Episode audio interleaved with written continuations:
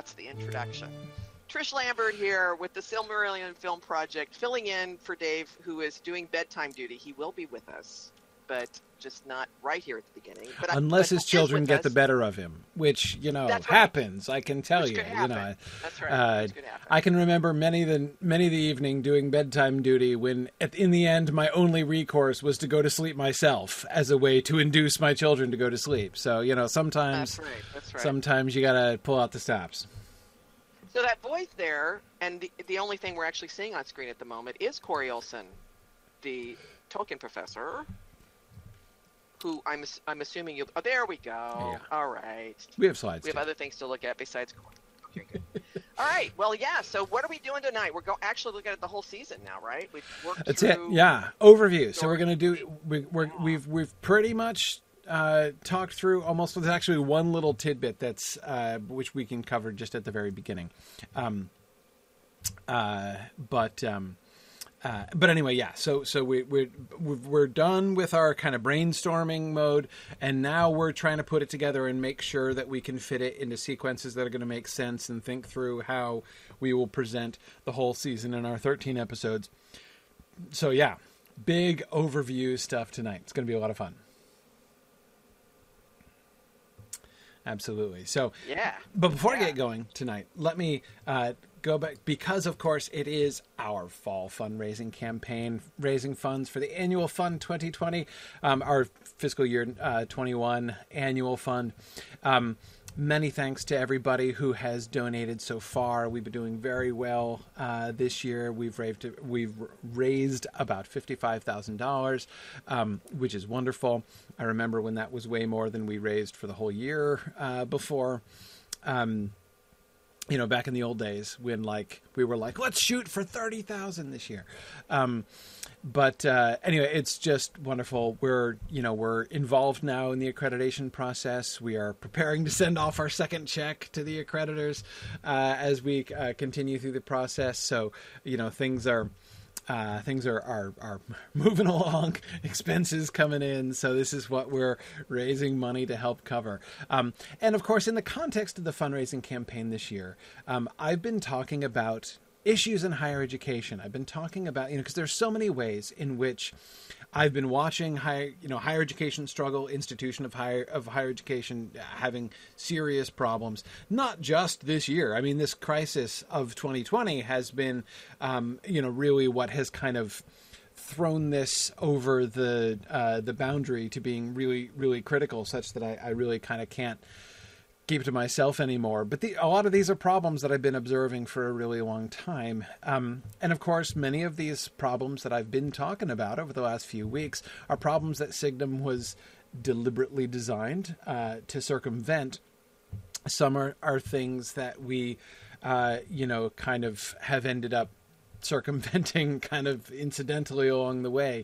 Um, but uh, but I just I want to be sharing about you know many of these problems that higher education is facing and the ways in which uh, Signum is you know it has basically uh, overcome them and the way in which our model is uh, uh, is really kind of clearing these hurdles uh, as we move towards the future. So.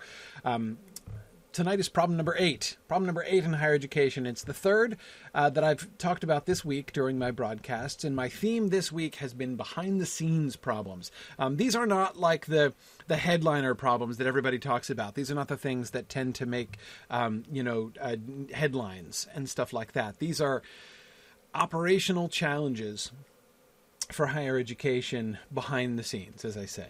Um, I talked on Tuesday about the problem of top heavy administrations in uh, higher education and what a huge problem that is. Um, and how much money, of course, is invested in this upper echelon of professional administrators in universities and the difficulties that that has kind of created. In on yesterday, last night, I was talking about the very, very old. So that's a new problem uh, that is new within the last you know co- couple decades, which in the life of higher education is very, very recent. Uh, in uh, the problem I talked about last night was one that is centuries old uh, actually has its roots going back way, way back, uh, and that is the sort of caste divide between faculty and staff, the division between faculty and staff, and the way in which faculty and staff are treated completely differently. There is this deep and fundamental inequity among the employee you know panel uh, of all universities, and it's in I think insupportable for the future. It's just not a tolerable situation uh, moving forward. Um, so I talked a little bit about how Signum has set itself uh, to eliminate that inequity um, from the whole structure uh, of what we do. Um, the third, um, the third problem, the one I want to talk about today, uh, is a problem which has only really been a, a, major issue here over the last few months, you know, but is I think going to be an issue that is going to be a challenge for the future, and that is distributed operations. That is to say, people working from home. Right now, um, this of course, uh, people working from home is one of the biggest changes uh, you know, one of the one of the the major things that's been happening, of course, in almost everybody's life here over the course of 2020. Um, it's also, I think, one of the most likely to be permanent changes. You know, of all of the things that have happened, all of the ways in which our society has changed over the last, you know, five six months the one that I think is going to be most enduring is going to be this trend of people working from home. I think that the workplace, the corporate workplace, will never be the same again. Um, I don't know if this is a completely accurate metaphor, Trish. I don't know what you think about this, but um, the whole like distributed operations, people working from home thing, and corporate America. To me, it kind of seems like it's almost like maybe like a seven year old who doesn't want to get in the pool because it's cold right? Like the pool is cooked, a hot day, and the pool feels really cold, so they're standing there on the steps, like, "Oh no, oh, I can't, no, I'm, I'm afraid to go." And then somebody just comes in and pushes them, right? And they go in, and they're like, "Ah, whoa, ah, I'm gonna drown." And then they're like, "Actually, the water's really nice," and then they you can't get them out of the pool afterwards. to me, that's like corporate America and working from home, right? I mean, so yeah, many, so. so many uh, major corporations were like, we are not, you know, a, a year oh, ago, yeah. you know, had been like, we will never do that. That is not how we operate, and we can't. There's no way to. We'll, we'll lose productivity. People yeah, will absolutely. You know, it just can't be done. We cannot countenance this yeah. kind of thing. And then, of you or, know, or, or, the technology, right? Oh, we don't have the technology, and all right. of a sudden, boom. right. Boom. Exactly. So uh, it was one of the things that was interesting to watch, you know, over the last five, six months, that all of the people who had been saying, like, this will not work, it will never work, it's foolish to do this, you know, it can are now like, well, now you have to show that you can make it work, or else you're going to go under, aren't you?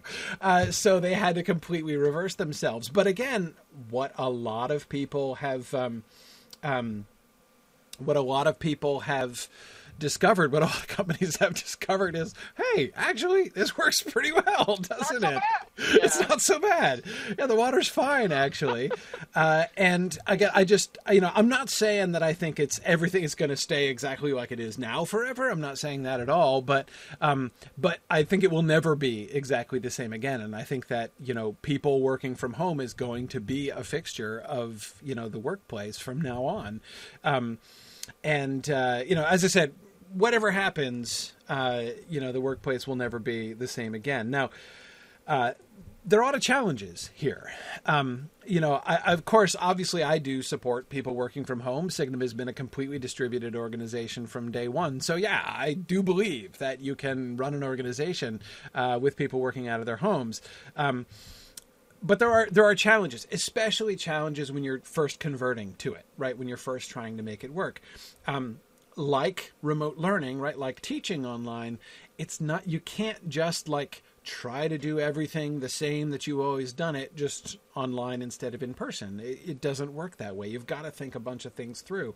There are a lot of things within how corporations function that are premised on the on on assumptions based on the physical environment that companies have generally uh, operated on things like management structures um, uh, patterns of communication how workers uh, are held accountable uh, for the work that they do, operational habits. That is, like, you know, somebody goes down the hall and calls a meeting, you know, and says, like, okay, everybody come down to the meeting room. We're going to talk about this. Like, if that's the normal way you do business, well, that might not work exactly the same way when everybody's working from home.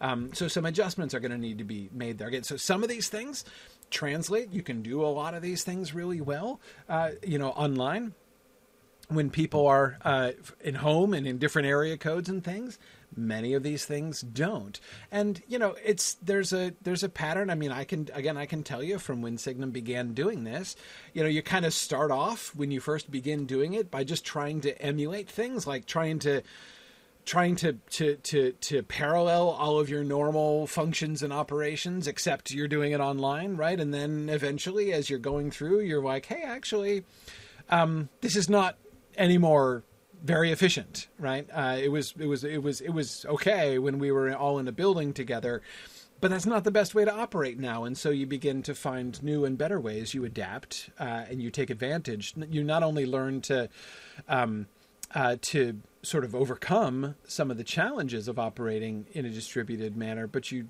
begin to take advantage of the unique opportunities that that provides you that things that you can do well that you can't do well when you're all working in a building. Um, it's a process. Now, higher education in particular faces some challenges here, right? In the short term, the challenge that they're facing is that they have to adapt. There are a lot of places that are uh, that are operating remotely. There's you know this this uh, you know and even campuses where people are back on campus, you know they're still you know a lot of places still trying to limit contact, right? Still trying to limit uh, you know, on-campus populations and you know density of populations in buildings. So, you know, there's a lot of short-term adaptation that needs to happen, and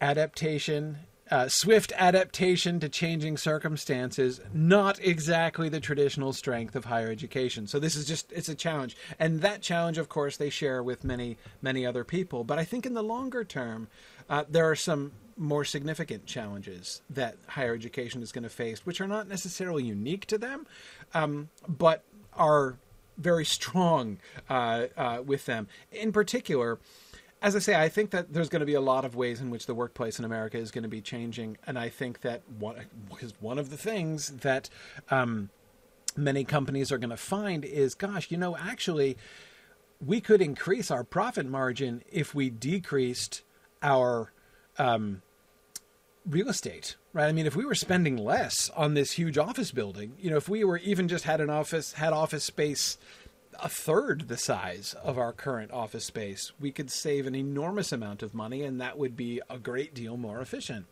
Um, and so I think we're going to see a lot of businesses downsizing their physical space um, because they're not going to need all that physical space because a lot of people are going to be working from home. Um, and um, uh, so they can do that many businesses are going to be able to do that. Higher education, well, that's going to be harder, right? Because higher education, one of the things that makes that makes most higher that is brick and mortar higher education differ uh, from a you know other corporate organizations is that their identities are, are kind of wrapped up in their buildings, right? There, are going to be very few campuses that are going to be like, okay, so now we have a bunch of people working from home, so let's um, you know, sell off a third of the campus. Yeah, it's unlikely. It could happen in some places, but I think it's it's unlikely. You can't. They're not going to be able to downsize. Again, they're they're they're invested um, in those in that space in those buildings, uh, and so it's going to be hard. It's going to be much harder for them to like.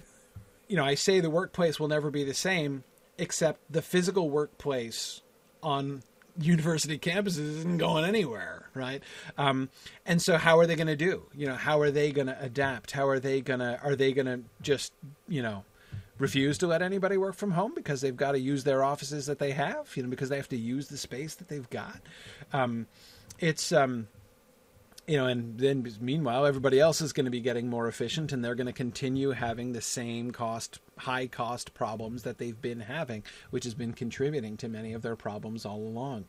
Um, it's it's going to be a struggle. It's going to be a real struggle for them to adapt to a future in which a greater percentage of folks across, you know, across industries um, are working digitally. Are going to be expect expecting to work digitally.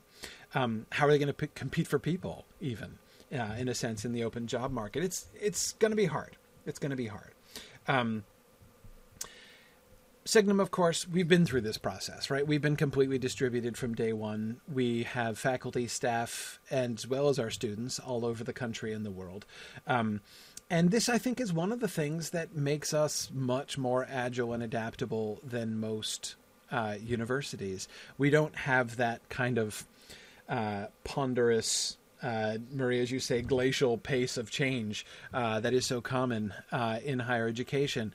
Um, we change pr- pretty quickly and pretty regularly because from the beginning we have we've known like we've you know our whole existence has been an adventure, right? And that's kind of uh, the attitude with which we approach uh, things. We don't have a this is how we've done things for the last 150 years. We don't have anything like that at Signum. But it's not just that we don't have long-standing traditions; uh, it's that we have our you know our most well-established tradition is you know prepare, being prepared to reinvent ourselves if you know if we see better ways to do it if we can find ways that we can improve our operations and uh, and do things better. Um, this kind of evolution and growth is how we roll and that kind of flexibility it's going to be crucial to success in the 21st century. Whatever happens however long it takes and whatever happens with you know the pandemic over the next 6 months 12 months 18 months i don't know but um, it's going to rec- there, there's more agility, more ability to change and adapt is going to be really essential. Um, and this is one of the elements that I think is going to be uh, in which higher education is going to be very deeply challenged uh, to um, uh, to uh, to adapt. Um, so anyway, so that is problem number eight that I wanted to address uh, today. Um, all right. And again, thanks to everyone who uh, donates and uh, supports uh, Signum. And if you haven't yet, I certainly hope that you will consider doing so. Signum Univer- signumuniversity.org slash fund uh, is our website there uh, where you can read all about the annual fund and about our donor reward program and all the things that we're doing uh, to help to keep programs like this running but also of course our you know the the the, the bigger things we are uh, Signum is really in this year stepping forward and you know working to take its place in the wider field of higher education because we can't we can't keep ourselves to ourselves anymore. Um, we can see all the problems that higher education is facing, and I'm not saying we have like the only solutions to those, but we kind of we don't have the problems that other higher education institutions have. Our model uh, is you know, by chance, if chance you call it, uh, uniquely adapted to the world that has suddenly come upon us here in 2020. And we want to share that with people. We want to help folks. Uh, we want to help students, and we want to even help other institutions to see how they can adapt uh, to this world. Uh, so that's what we're sharing this year. But all right, let's get back to uh, film film here. So the the first thing before I even go to the first slide, because the first slide is the first of our beautiful rainbow colored slides, and I don't want to get distracted by that because I want to touch on the one subject we didn't get to last time, which is Huan. Um, uh, this was an issue that was raised, I think, by Hakan on the discussion boards. Marie will correct me if I'm wrong about that. Um, uh, that um, uh, we need to have the it, it, there's a clear sense in the Beren and Luthien story when Huan and his destiny uh, that is that he will not be slain except by the greatest wolf who ever lived um, uh, you know that that that's well known. Like it's a it's a commonly known uh, across Beleriand sort of thing. How does that happen? So uh, it is absolutely correct. We have to put that out there now so that it's you know everybody knows that by season six when we get around to that. Um, so uh, okay, great, yeah, and Florian has also um, um, expressed a lot of interest in this. Yeah, uh, Florian, really appreciate all your contributions. Actually, um, your uh, uh, your addition to our team here and and also your you know discussions elsewhere have been really valuable. Um, so there were some suggestions about sort of this being overheard and stuff. Here's my impulse. I don't know exactly the mechanics of this, but let's see if we can kind of talk it through. My my impulse here, my impulse is to make Huan the Huan prophecy sort of parallel to I, I want to make it Glorfindel like, right? Just as Glorfindel makes the prophecy about the f- downfall of the Witch King, right? I kind of want a similar sort of deal for Huan. Um, and I'm thinking of similar kinds of circumstances. That is, like a foretelling comes upon someone at some point concerning Huan, right? And they state, they, they make the pronouncement, right? They state the thing that they are foretelling, you know, they're foreseeing, and it's overheard by many, right? Um, and I think we, because one of the questions was like, how do the bad guys find out about this? Because the bad guys need to find out about this because Morgoth needs to start like, you know, the uh, the the the Wolf Project, right? He's got to get you know in, got to devote uh, you know a room uh, in his R and D wing to like you know generating the greatest wolf who's ever lived, right? Um, uh, so, um, yeah, yeah. So so we can. Right, and Stephen, exactly. Sauron also try attempts to fulfill uh, the prophecy, exactly. So clearly, the bad guys need to know about this. I absolutely agree. So there were some suggestions about, you know, like ways in which uh, Thuringwethil, for instance, could overhear people talking about it, and we could do that. But I think it would be cooler for it to be a public pronouncement, um, for this to be a pronouncement overheard, because it's not it's not like sort of meant to be a secret, right? Um, and uh, it, it, can be, it can be so like the um, it, can be something which perhaps might have been better if the bad guys didn't find out about it. But again, it's one of those moments where a foretelling comes upon someone and they decree it in the hearing of many people, and they just they, you know like they don't. It's not like strategic and everything like that. Um, uh, all we would need for something like that is an occasion. Um, I'm thinking about battle. Is there some kind of skirmish? What about what about the battle with the stockade? Could Huan be? Because I mean, Caranthir comes down at the end um, to help, and he's the one who speaks. All we'd have to do is get Celegorm involved as well. Caranthir would still be in charge, right? Caranthir always thinks he's in charge. Um, uh, so Caranthir would still be the spokesperson, and he would still be the one who would be approaching Haleth, and she would he would still be the one that to whom she's saying like, "No, thank you, um, jerk." But, uh, but if Celegorm and Huan were there, would. So again, the circumstance that I'm thinking of. So forgetting the particular battle for now, what I'm thinking of is like on the battlefield, Huan does something awesome, right on the battlefield, and um, someone just has to make a comment about like you know how um uh how awesome Huan is and like it, either they can be like expressing concern for him or um or, or even just saying like you know gosh it's uh, you know Celegorm it sure is a blessing that you know you have you know you have Huan at your side uh, and then somebody has the foretelling come upon them and say yea indeed uh, none but the greatest wolf, you know, none shall ever slay Huan but the greatest wolf who ever lived. Like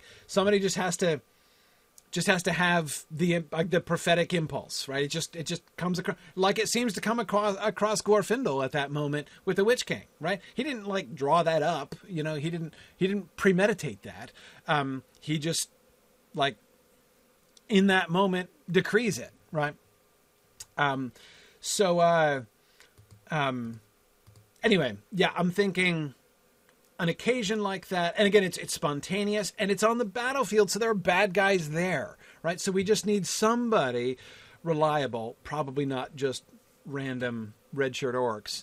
Um, Boldog, maybe somebody, I don't know. But anyway, somebody who's there on the battlefield and hears the prophecy given uh, and takes it seriously, which again, that doesn't seem entirely impossible or unlikely, um, and uh, and brings it back uh, to Sauron or directly to Morgoth or whatever. Both of them clearly need to know about it. Um, so I say battle. I don't mean it doesn't have to be a big battle. Like some kind of action, right? Some kind of um, that's kind of that's kind of what I'm what I'm thinking in. Um, Rhiannon asks, could it be during the escape attempt from Angband? Sure. Yeah. No, I don't have any particular investment in where it is. Um, I mean, obviously, it just it has to be somewhere where Celegorm and Huan could be brought in without too much contortion, essentially. Um, but um, but yeah, no, I mean wherever you guys think is best, if you can see a really uh, fun Huan role, I mean ideally it would be right after a time when Huan has just like done something important, right?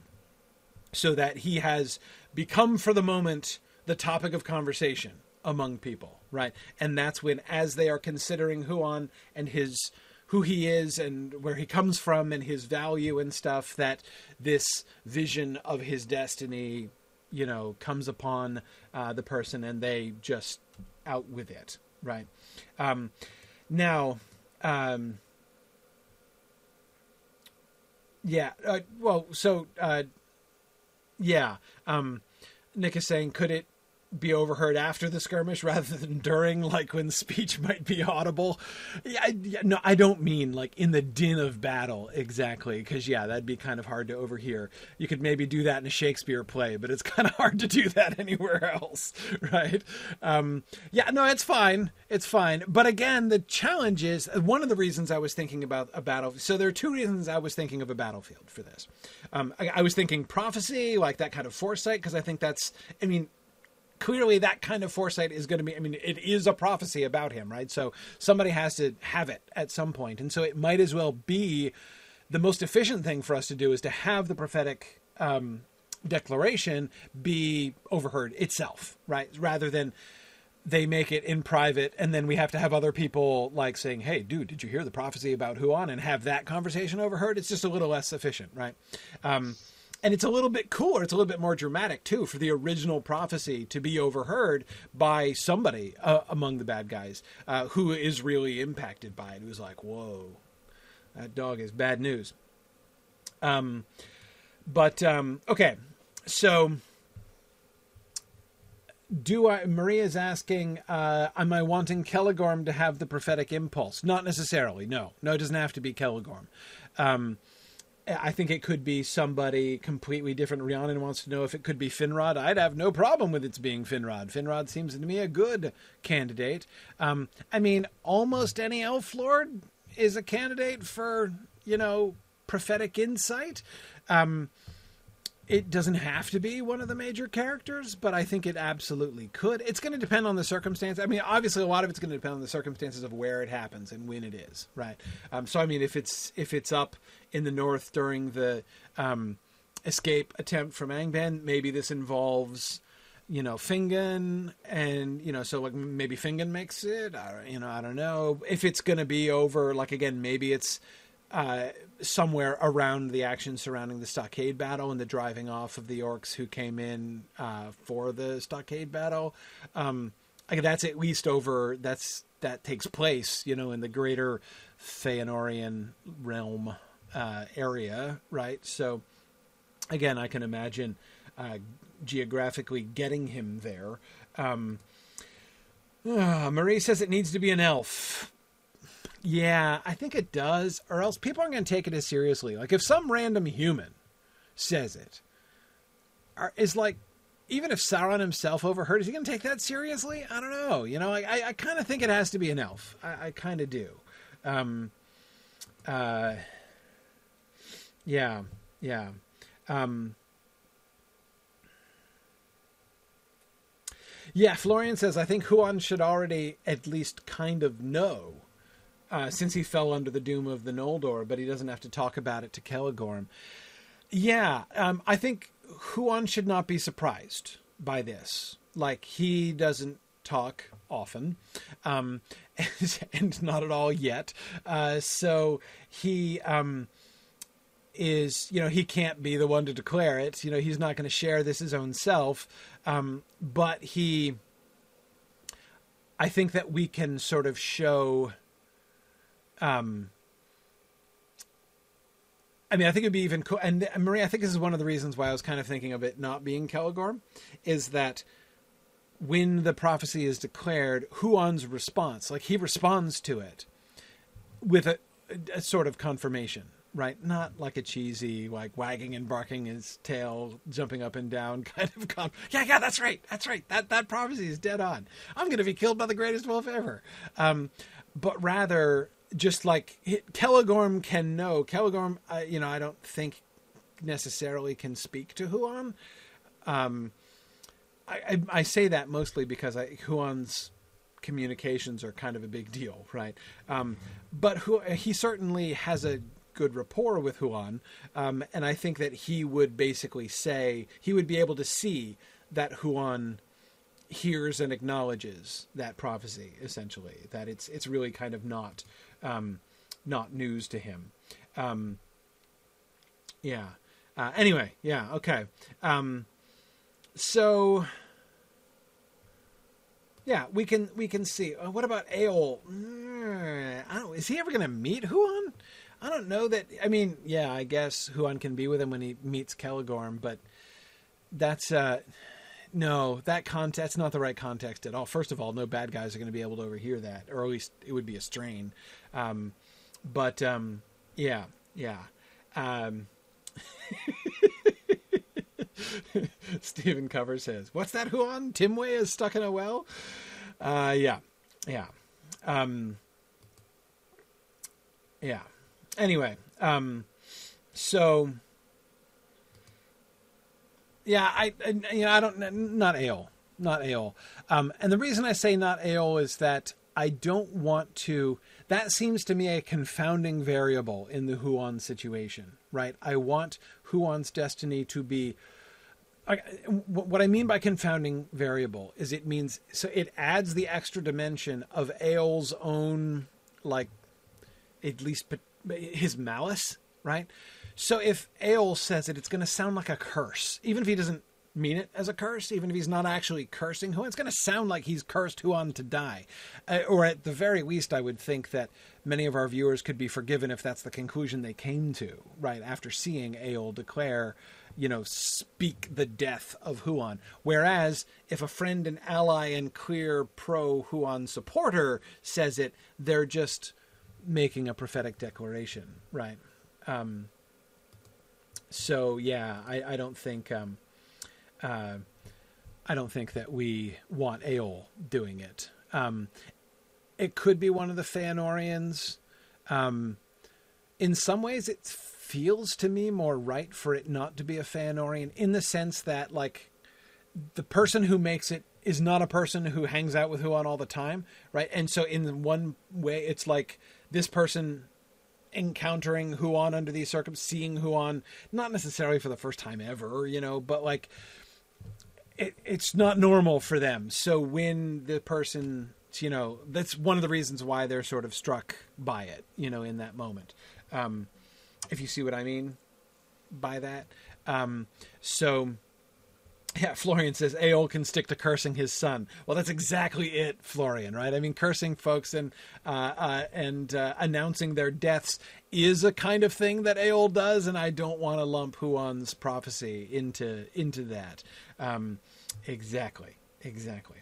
Um, so yeah, Finrod. Finrod seems a really good uh, candidate. I could see Fingon. I could see Fingolfin. Right? I could see, um, you know, like uh, Angrod or Aegnor. Um, it could be a Feanorian. Um, I could see Maedhros doing it, or Maglor. Maglor would be my top choice if it were a Feanorian. Maedhros a close second. Um, I wouldn't want it to be any of the sketchy guys. You know, that is Curufin or Celegorm or, uh, or, or Caranthir. Um, uh, yeah, yeah. It could be Galadriel. Hey, Dave is here making suggestions. Hang on a second. Hang on, bring Dave in. Hey, Dave. Welcome. I shall I shall speak it Yes, about Glad. Galadriel. Yes, I, I know she's a great candidate. Of course, the question is when she would encounter Huan. Um, it's possible. It could. It could happen. It could work. Um, I hadn't thought that far along. Yeah, yeah, but it's it's uh, it's it's and it, it it has to be like the person has to encounter Huan, and it has to be at a moment and an occasion when like Huan has just done, like drawn attention to himself, right, in some way, and and again there have to be bad guys present who can take news of the thing back, or else we have to go out of our way to find another occasion on which they learn of it. Um, so anyway, Any uh, any Doriath folks who might be candidates? Like a like a Beleg. I could see Beleg doing it. I could see Beleg or Mablung making this kind of a declaration. Um, uh, Beleg would be my top choice among the uh, among them, but they're very minor characters this season, so I don't know. Uh, getting them uh, in the right place at the right time would be even harder, I think. Um, but um, uh, yeah, uh, Stephen Cover says maybe Celeborn is impressed with Huan and declares no one could possibly defeat this magnificent creature, and then Goadriel corrects him. Um, none except the greatest wolf who ever lived. Um, yeah, yeah. What about Melian? Um, well, certainly she could do, it, but she's not going to leave. Like Huan's not going to go to Menegroth, and she's not going to. And anyway, the nowhere Melian is going to be is possibly going to be a place where a bad guy could overhear it. It's the biggest challenge there, I think. Um, but um, yeah, yeah. So yeah, no, I think um, I think that lots of good, uh, lots of What good we- possibilities there. What if we played what if we played telephone where uh, where Melian declares it in, in her court? Uh, someone else overhears it and becomes a, a, a rumor that gets Right. spread. we just show we show rumor spreading. Yeah. Um, it turns out originally she'd only said a wolf, you know, and then like eventually it was like the greatest wolf who's ever lived. Yeah, no kidding. No, I, I do think that the prophecy thing. Yeah, nah, no, Melian is not going to meet Huan. I agree. Um, that seems she's too sedentary, Melian, to meet Huan. He's uh, you know, she's a moss gatherer and he's a, a stone doomed to rolling. So uh, I don't think that's going to happen. Um, but um, okay. Let's see. Stephen Cover asks the cheerful question: Could one of the good guys overhear it and then later get captured and get the information tortured out of him? Yes, that's a theoretical possibility. Um, yes, uh, you can tell. You can tell a like a diehard film film person. Um, can we get one of the good guys captured and tortured? Um, the possible, possible, but it's a complicated chain of events, and my idea is to simplify it into one, you know, scene essentially. Um, but um, anyway, okay, all right, so. What if Melian declares it in court? It spreads as a rumor. then one of the people who heard the rumor gets captured, tells it to his cellmate, and then that person gets tortured. You're right. That is the most efficient possible way to do it. I think so. I'm glad you agree. Yeah. Hard to improve on. hard, hard to improve on uh, the efficiency of that chain of events. Um, yeah. No, Rhiannon is saying we need a film film spin off show just about Huan. Hard to argue with that, actually. You know, we have like a couple seasons of Huan the early years, right? And oh man, yeah, no, there's um um absolutely. Absolutely. Yeah, totally agree with that. Um Yeah. Okay. Anyway, um yeah.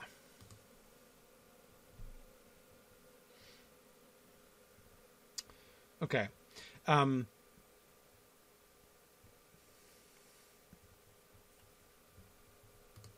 cool. Um, then, so that's it. That, was that was that was the last thing I want to talk about. Let's let's let's go on to the big topic of today, which is season outline. So, the first of our awesome graphics. Here is the critical path of all of our plot threads uh, from uh, from this season. Um, so let's kind of look at the overview of these here, and then we'll be looking in particular at how these can be done in particular episodes. So first we have the Aredhel thread. Aredhel, her discontent, her choice to leave Gondolin, her passing through Nandon being separated from her companions, her meeting with Eol, her marriage with Eol, the birth of Maeglin, uh, and uh, Aredhel's like increasingly uncomfortable uh, and unhappy domestic situation. Uh, and Maeglin visiting the dwarves as an excellent opportunity to bring the dwarves into it, as we were talking about before. And then, of course, Maeglin and Aredhel returning to Gondolin. Uh, and we have a little side note there of Finrod getting the Nauglamir from the dwarves of Nogrod, uh, being a kind of a spin off of the Eol and Maeglin visiting the dwarves thing. Okay, uh, so that's the first thread, and this I know has been a, a source of debate, like exactly um, exactly how we um, when the pacing basically for the Aredhel story, and we'll we'll we'll look at that as we get more deep into the uh, sort of episode by episode discussions there. Um, and now we've got um, the human ones. So we've got the, the, the Beor line, which is sort of the, the longest one, uh, as the plot line. I mean, that's sort of the longest plot line. We've got uh, Beor meeting Finrod in episode one, uh, House of Beor moving to Nargothrond, the death of Beor, uh, and then we've got the time in which the House of Beor is not doing all that much in Nargothrond, uh, and then of course Andreth coming in young to the leadership of the people of Beor and leading the people out to Ladros. Uh, Andreth falling in love with Aegnor. Uh, here then taking over the leadership of the House of Beor in time for most of the House of Beor to be destroyed in the Dagor Bragollach. Uh, so that's the the Beor thread um, through this. We also have, uh, after the initial part of the House of Beor, right after the death of Beor, there we've got uh, three things going. We've got the Stockade battle. Uh, so that is the people of Haleth come over and then they get have the difficulty with orcs, hence the beginning of Haleth's heroic story. Um, and then at around the same time, we've got the Green Elves in conflict with men. We decided for that to be the future House of Hador uh, that they are conflicting with. Um, and. Um, uh, and so we, the, those two things, the stockade battle and the green elf conflicts with men, those are basically happening while the House of Beor is already settled down into Nargothrond. Um, Hador goes off to serve Fingolfin. So Haleth goes through Nan Dungortheb. Hador goes off to serve Fingolfin. Um, uh, Sauron impersonates Amlach, right? All of that stuff is happening leading up to the Council of Estolad, the decision about what that other people is doing. Um, are they going to stay? Are they going to fight the elves? Are they going to leave? Are they going to uh, uh, ally themselves with the elves? Um, and of course, that comes to a head there at the Council of Estolad, and Hador wins. Right, the pro-elf faction, led by Hador, uh, wins, uh, and th- thus the people who remain become the House of um, the House of Hador and move uh, to the north after this. And so that happens at around the time when Haleth is finally working to settle down with her people in the forest of Teiglin, and she's killing Tevildo um, at around that same time. Uh, then after that, of course, we have the double wedding, the intermarriage of the houses of the three uh, houses of the Edain, um, uh, and that comes at about the time Andreth moves the House of Beor to Ladros. So um, that's the overall shape of the human plot lines uh, through uh, through the season. Um, at the bottom there, you can see the bad guy plots. Sauron putting uh, putting a spell on captive elves. Um, you know, stepping off to the side to impersonate Amlach and trying. You know, he's trying to stir up trouble between elves and humans. This is his big plan. uh, and Anail escape uh, from uh, um, uh, from from Angband. Both of them need to get out for different reasons. Uh, Hador uh, is going to help, and that's how he is going to establish himself uh, in the service of Fingolfin, uh, is by helping with the escape of Rogren and Anail. And then, of course, we've got Thuringwethel spying on Anail and um, gleaning information from him in a super creepy, vampiric kind of way. Um, Okay, uh, so yeah, as Marie points out, Aredhel's story, um, you'll notice that there's a lot of interlace here among all of the other stories. Um, lots of arrows connecting boxes here. Um, with the exception of the Aredhel story. The Aredhel story is almost complete. The only connection between the Aredhel story and the rest of them is that Aredhel has to get through Nan Dungortheb in one direction before Haleth and her people start going through in the other direction, right? Or we don't want to have a traffic jam, a plot traffic jam in Nan Dungortheb. So um, Haleth's trip westbound through Nandor, Nan Dungortheb is uh, serves as a, a bound on Aredhel's story. Her story has to uh, she has to have met Eol by the time Haleth and her people are coming through, essentially, um, or else Yeah, it's not going to work. It's the only way non Gorthab could get worse. Exactly, a traffic jam. With a- Yeah, with a traffic jam. yeah, Yeah. yeah. Um, and uh, I guess you can say, you know, out there in LA, Dave, that the at least you don't generally have giant spiders attacking during traffic jams. So That there's true. there's an although upside. Giant spider on the 405. Probably probably days where people would people might might appreciate that like breaking up the monotony. right, exactly. when you're though though when you're hoping for an attack by monstrous giant spiders just to break up the monotony, it might be time to re-examine your life choices at that time. I, I'm just, Yep, that is know, true. I just, That is I'm true. just, I'm just thinking, you know, just, Yes, just brainstorming. which which kind of which is sort of what Haleth's people are doing. right, exactly. Oh, I like the way you brought that back. That was very Yeah, that was good. That was good. Uh, yeah.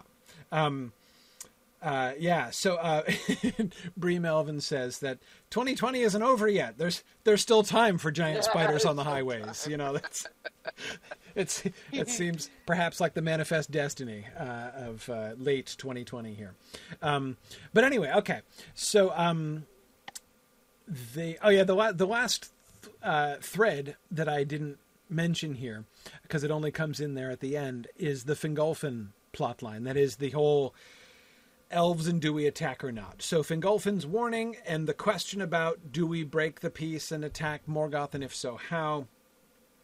That's going to come in towards the end, leading to uh, Fingolfin's big push, which of course is going to culminate in his one-on-one duel uh, of Morgoth after the Dagor Bragollach. So, um, and and again, the t- so timing wise, as far as all of these other events are concerned, certainly as far as the other events with which they're interacting with the human events and stuff, um, we're going to be getting uh, Fingolfin's warning and his um, uh, his the the discussions among the elves at the time when the House of Beor is already up in Dorthonion and uh, the House of Hador is in the north. Like basically, the the the, pieces are essentially going to be set on the board for the Dagor Bragollach when Fingolfin brings that up. We'll have still stories developing, like the people of Beor adapting to um, uh, to life on Dorthonion, and we're going to have the you know the the weddings and and uh, you know the establishment of those houses and development of characters like Barahir and young Beren and and and and folks like that. Um, not to mention the Hador line as well. Um, so yeah, so we'll get all that stuff, and of course, Anael and Thuringwethel kind of uh, weaving around through there. Um, so truly, once Aredhel clears Nan Dungortheb, um, the rest of her story is almost perfectly independent of everybody else. Um, uh, and all the rest of the action. I mean, clearly she needs to get back into Gondolin prior to uh, um, uh, prior to the Dagor Bragollach, I think. Um, what's that glow on the horizon, Michael? Um, but um, uh, so yeah, I mean, they need to be they need to be back in uh, in Gondolin by then. Um, but um, yeah, okay, all right. So this is the big overview to keep in mind. So to keep, you know, as Maria is saying, one of the main points of this slide here uh, is to make sure that we can kind of keep the the sequence clear in our minds, what needs to happen before what, uh, and the overall shape of the season as we think through and talk about uh, the events themselves. Here's uh, a little more detail on timeline constraints. And this comes to a lot of the the changes we've been talking about making, um, you know, some of the contractions and uh, and things that we've been discussing. So here's the working backwards from the timeline. So we start with the Dagor Bragollach right at the end of the season, which is first age 455.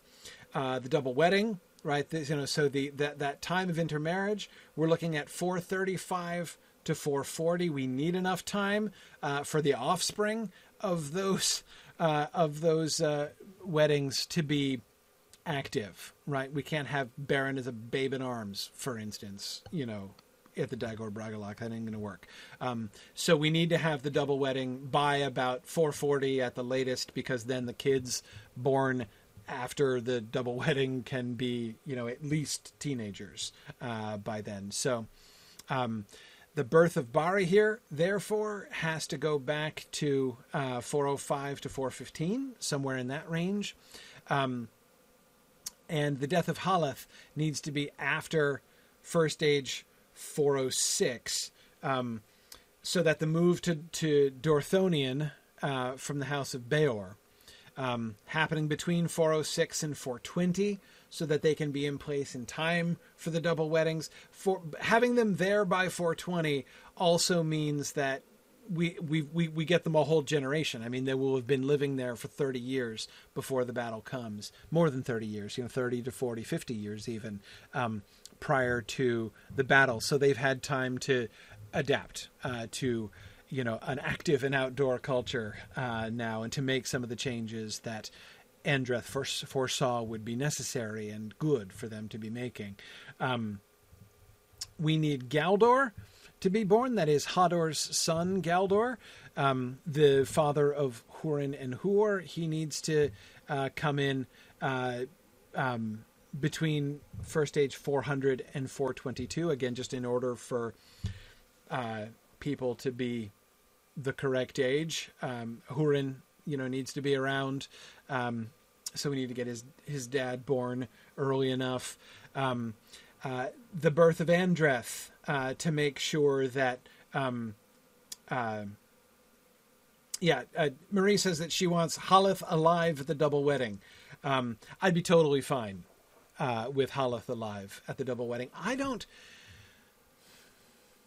I don't think I have anything invested in Haleth's death. That is, I don't.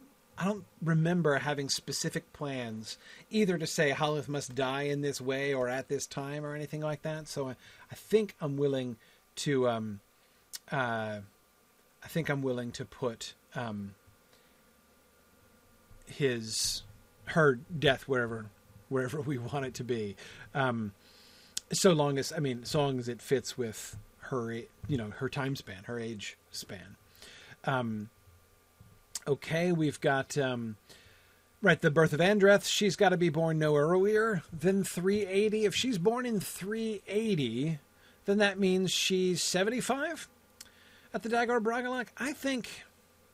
See, I'm inclined to go early with her. Um, uh, 400 is given as the later bound uh, of uh, when Andreth could be born. That only makes her 55 at the time of uh, of the Dagor Bragollach. And and I don't know. I like I said, I I think um, I think we want her born a little sooner than that. I think I want her older than that. Essentially, it's um, I think it's important that by the time um, by the time we get to um, yeah, by the time we get to the Dagor Bragollach, I think she should be aged. She should be elderly, not just you know, um, uh, not just not young anymore. She should be she should be elderly. I think. Um, yeah, yeah. Um, okay, so Marie, you're thinking having her born at 389 for an age of 66. That's that's on the young side of when I would want her to be there, but um, yeah. Well, Stephen H., I'm not really sure it's true that 60s is elderly for that time. Um, 90s. These are long life, aren't they? Yeah. Kind of long lived. Yeah, they're not. Not like you know Elros style long lived, Right, but right. um, but but yeah, I mean the several the first few generations like of the of the House of Beor live into their 90s. Um, uh, so I don't think they would consider a 60 year old man um, old. Uh, I mean, again, he's not young anymore. So right? you're thinking like 80s? Well, I mean, I think it would be fine for her to be. Let's see. So, Marie, tell me about why why we don't want her born earlier. Um. Yeah, yeah. Um. Why don't we want her born earlier? Why can't? Because in theory, I would think, as far as her own age is concerned, without thinking of other concerns, um, as far as her age is concerned, we could have her born as early as 360, right? I mean, 360, she'd be 95 at the Dagor Bragollach, and that's elderly, right? But I mean, and that's that seems to me like the early bound. I mean, to have her much more than 95, I think would start be starting to push it. Um, but you know, she she's from a long-lived family, right? Um, I think that could theoretically happen. Um, but um, uh, right, yeah, okay, that's what I was thinking about. The timing of her romance with Aegnor. That's the problem, right? Okay, because if the move to Dorthonion doesn't happen until 406, she does. Yeah, she needs to be in like her 20s or 30s at latest at the time she's romancing Aegnor.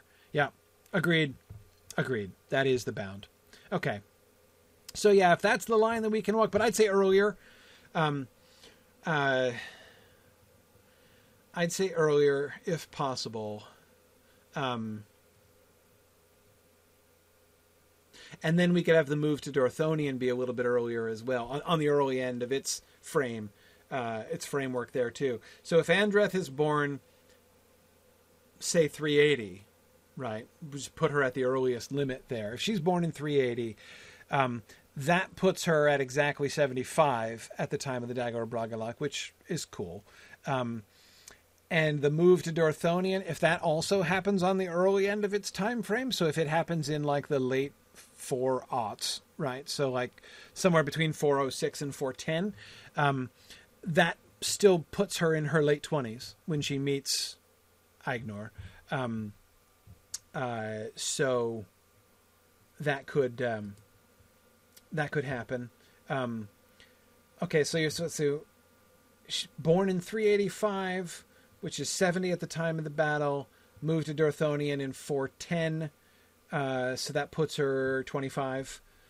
Okay, yeah, I can live with that. I can live with that. So she's 25 when she moves to Dorthonion. That also gives the House of Beor a full 45 years in Dorthonion prior to the Dagor Bragollach. So again, you'll have a whole generation of warriors who will have grown up, you know, been born in Dorthonion, uh, and um, uh, and you know, born and raised on the front lines. So uh, the change will certainly have had plenty of time to take root. Uh, then everyone who remembers the soft life in Nargothrond will be elderly uh, by the time the Dagor Bragollach rolls around. So that's fine. Um, uh, yeah, yeah. Um, yeah, good. Murray says that that means Barahir, who would be four, a four-year-old child at the time of the move, Um, so he's not even gonna, really going to remember Nargothrond, right? Um, um, but then he's 49 at the time of the battle. Yeah, I like that. Barahir being 49, so that means Barahir dies at age what 54 or five years gap, right? Um, five years as, as an outlaw. Um, so uh, yeah, yeah, interesting. Bri- Brianna says uh, wizened uh, 70s plus uh, Haleth warrior fan art may happen tonight. Yes, I, I Haleth is going to be a wizened warrior woman at whatever age she lives to, right? So yeah, so Haleth, um, at the age of seventy, you would still not cut in front of her in line, right? I mean, there's no question about that. Um, uh, yeah, yeah, yeah. That works for me. That totally works for me. Um, uh, yeah, yeah. Oh yeah, Maria. I'm thinking Haleth still gets around at the age of 81, no question. Yeah, and again, I'm still thinking that uh, uh, you're you're you're still gonna um, you're still gonna watch what you say around her at that age. Definitely. Cool. Um, Okay, so continuing to work backwards. So the council, then the uh, the council at which the House of Hador's fate is decided, um, happens 380 can happen anywhere between 380 and 405, because um, this gives, of course, time for the House of Hador to move up north. Uh, prior to presumably the birth of Galdor, right? That would all be happening. Um, that whole line would then be established up there in the north. Uh, so that makes sense. Um, yep, yep, that works. Uh, and then uh, this also, by the way, establishes one of the other things I like about that, about the council happening, uh, uh you know, at, at, around the same time that Andreth is being born in Nargothrond. Um, the thing that I like about that is that it, it gives a it gives a, a, clear kind of sequence, right? Um, the House of Haleth is the first one to decide its destiny, like to decide where where it's going to go and what it's going to do, right? Then the council happens, and the House of Hador decides its destiny, um, and then last, as it was first, right? Uh, you know, the House of Beor is first in, and they decide their destiny first, right, and head to Nargothrond. But now their reconsideration of their choice and their move to Dorthonion. Um, comes in after, you know, clearly after, like a couple decades after that has been established. So we can even have like news of the council can be would certainly be brought to Andreth and to the others of the house of, uh, you know, to Adanel and to to Andreth both um, in Nargothrond by Finrod, right? So that they would know what their other kindred are doing and the role that their other kindred are playing, and so that can then um, that can then influence um, Andreth's decision, right? It doesn't have to be her choice doesn't have to be immediately in response to it. But again, but she would know what is the direction that the other, you know, elf, the, sorry, the other human, um, uh, you know, elf friends, uh, well, and unfriends, perhaps in some ways, in the case of of Haleth, um, grudging friends, um, uh, mostly non-hostile neighbors. Um, uh, but anyway, yeah, yeah. So I, I that that that that sequence works for me. Um, and so even if there is overlap, right, like Marie was suggesting, if the council's in 399, so the council's a little bit later in that frame, and Andreth's birth is a little bit earlier, um, she'd still be 14, uh, so she'd be old enough to like hear and understand, you know, the news right after it happened. Um, and if it's 399, and so she's hearing about it then, and then the move to Dorthonion, happens maybe five years later, right? So there's been some time for her to be reflecting on this and to be using that as a way to kind of weigh, you know, the destiny of her house and people and that kind of thing. That um, I think that that works really well. Okay, so uh, so again, carrying on working back, the Haladin then who have to who move first, um, they have to move prior to the council happening. They're not part of that discussion. So somewhere between 365 uh, and 405 uh, is when that needs to happen. And then the stockade battle, of course, before that, uh, in the late 300s, 350 to 390. um, and then, of course, Finrod is meeting Beor no earlier than 310 uh, and no later than 350. So there's some flexibility uh, there. Okay, no, that all that all is good. So again, the the chain of events, I like it. Right. I mean, the rough chain of the, the chronological sequence that we're working with here is Finrod meets Beor, the House of Beor goes to Nargothrond. Uh, the House of Haleth arrives. The Stockade battle, Haleth's family killed. Haleth leads her people uh, on their adventure, and they end up in uh, in Brethil. Um, uh, then you've got the House of Hador figuring out their thing, right? So you've got you've got to have Hador establishing himself with Fingon, right? And then you've got him coming back and participating in the council and the Great Council and the fake Amlach and all that stuff. And then, um, then of course we've got we shift to young Andreth, who is the up and coming prodigy leader of the House of Beor, and she leads them to Dorthonion, and they establish themselves in Dorthonion, and thus we end up with Brethil, Dor-lómin, and Dorthonion as the three sites in place and ready. And now intermarrying and uh, having all of the offspring everybody is supposed to have so that we make sure everybody's ancestors get born on time. Uh, and uh, then we have the, the Dagor Bragollach. And during that time, while the men have all settled down in the places where they're going to be and are comfortably intermarrying and begetting the appropriate offspring, is when then the elves start talking about do we attack or do we not attack? And Fingolfin starts doing his thing.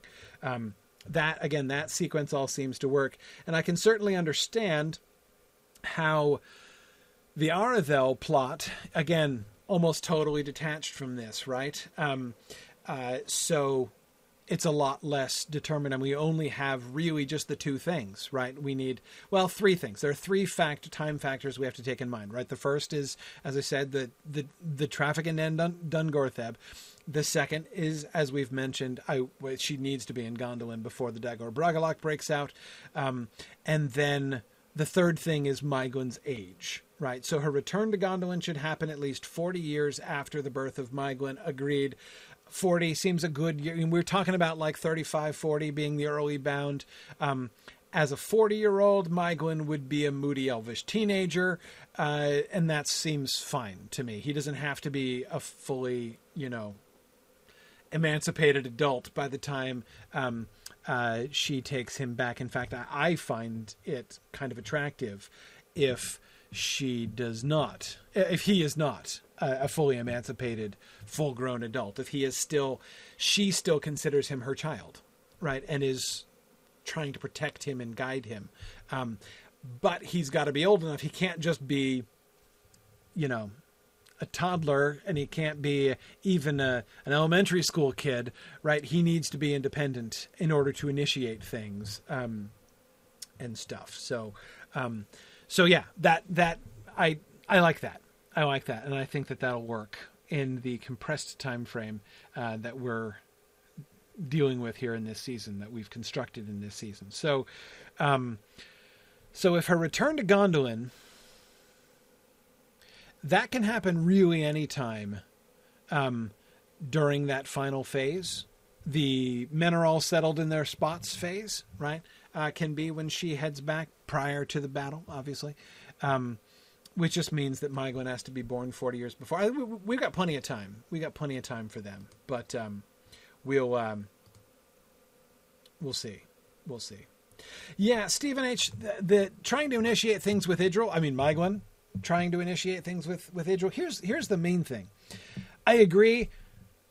We don't want to have a you know we we don't have a Padmé and Anakin situation, right? With with Maeglin and Idril, uh, no question. You know, we want the grown up actor uh, playing Maeglin at that point, um, but at the same time, um, it's not going to be a plot in this season. I mean, we're going to plant the seeds of it, right? I mean, there needs to be like an exchange of looks at some point, you know, and um, I mean, I don't, but I don't think we go any further than, you know, Maeglin looks at Idril and Idril looks at Maeglin and Idril gets the heebie-jeebies. Like that's, you know, and they don't even speak, right? But we can't, we have no time um, we have no time to develop that plot line, nor do we want to, right? Maeglin's development and Idril's development, we need to save those, right? Because that's part of the Gondolin story.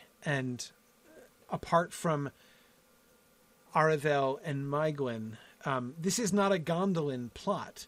Um, it starts and ends in Gondolin, but this is the this is the Aredhel Eol Maeglin plot, which is important to the future of Gondolin, but it's not really the Gondolin story yet. So I think we want to not be distracted by that. So in in that way, again, it it doesn't really matter super much to me how appropriate they look as a couple. Then, but he does need to be physically mature, physically mature, sufficiently physically mature uh, for them to have an uncomfortable gaze right? And not just for her to be like, "Ooh, who's the creepy little child?" Right? Um, it can't, it can't be that clearly. Um, yeah, I agree, Marie. Season season seven really seems to be the earliest moment at which we could start uh, the uh, uncomfortable non-romance between Maeglin and Idril. But again, I'm ready to save it uh, because we we got we've, we've, we've got the long game to play on that one. It's going to be some time before Maeglin becomes a major character. Um, you know, we need to keep an eye on him and make sure people don't forget who he is and where he came from. But yeah, he's not. He's going to be a ways off. Anyway, okay. Um, one thing I wanted to uh, acknowledge, uh, uh, you were bringing this up, and this is a really important issue, and I, I agree with you. I, let me just say that at the beginning.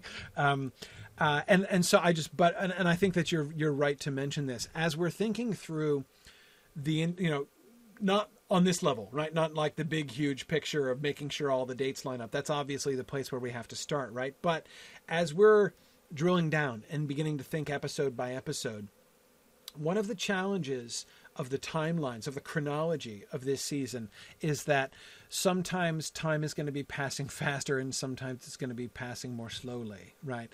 Um, and um, so, as Rhiannon was pointing out, most of the time during a single episode, we're gonna, you know, when we're going back and forth between an A plot and a B plot, we're gonna want time to be passing sort of at the same pace between them, right? If we have, if in the A plot you know, a week and a half has gone by, and in the B plot, a hundred years have gone by. It's going to be a challenge uh, for people to follow. Um, not impossible, but it is going to be a challenge. Um, and uh, so, um, I mean, there are ways that one can play with that, right?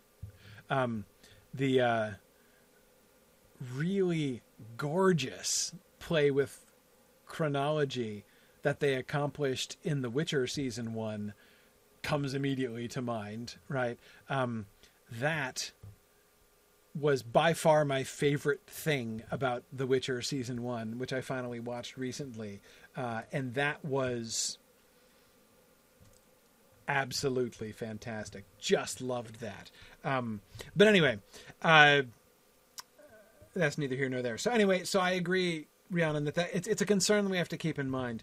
Um, and so we just have to be aware of the fact that there will be times we may have to be kind of jumping forwards and backwards in time a little bit. And, you know, we have to be, it's doable, but we have to be conscious of the sort of challenges there and how we're framing the stories in some ways. So, anyway, I just wanted to, that was a really good uh, and appropriate um, comment there.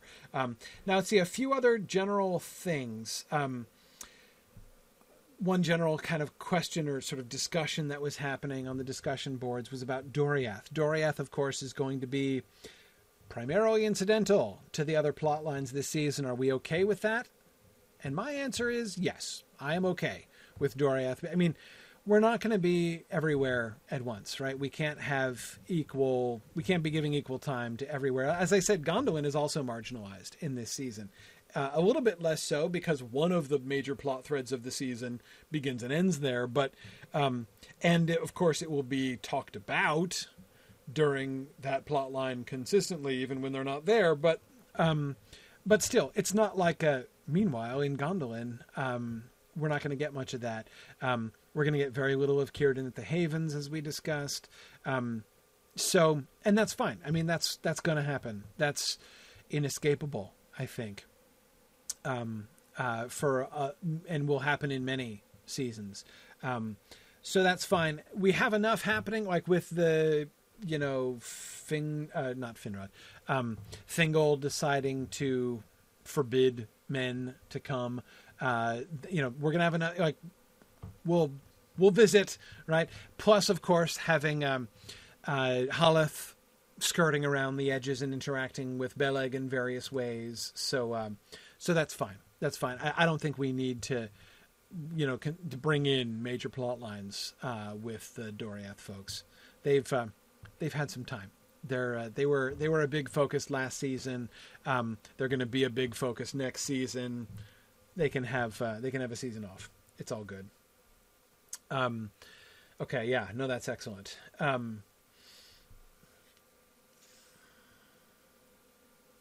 okay, um, let's go on to specific, more color coding. Um, now, I don't know how well you could. This is as big a print as we could make it and fit it on the slide. Um, uh, you might have to expand some things and zoom in a little bit if you can to see this. I'll read. I'll read aloud what I'm talking about, so you'll be able to see that. But uh, this is the outline, the overall outline of the season.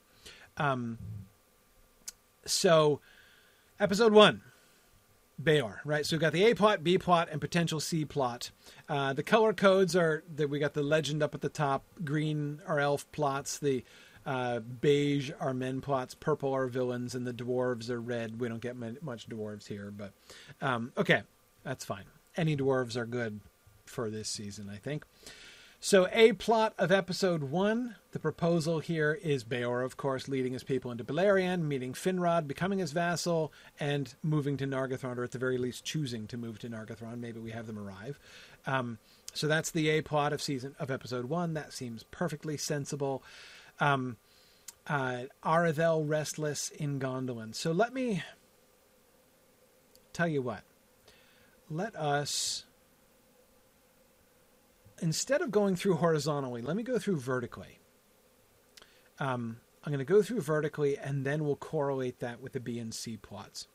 I'm trying to figure out how to discuss this. I think that would be better. So let's get the main line, the proposed main line through the 13 episodes for the season. Oh wait, hang on a second. I think I only have. Oops, darn it. I think I only have the first 11 on here. Hang on. Let me uh, let me go to Plan B. I should I should have a Plan B here. Hang on, hang on. Uh, yeah, because we can't. We're gonna have a. We're gonna be ending on a cliffhanger here if we're not. Uh, if we're not careful. Uh, okay, hang on.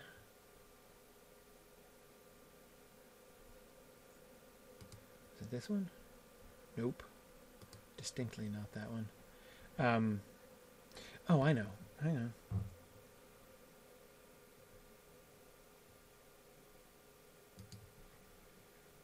It was this one.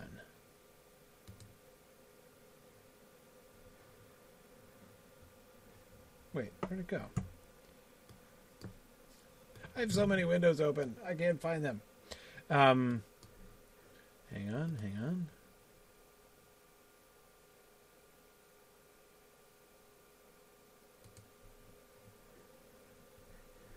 Okay, no, no, that's not the one I'm looking for. No, no, that's the Gantt chart. This is a more detailed one. That's not the one I'm looking for either. Hang on, let me see. Maybe I, maybe I closed it.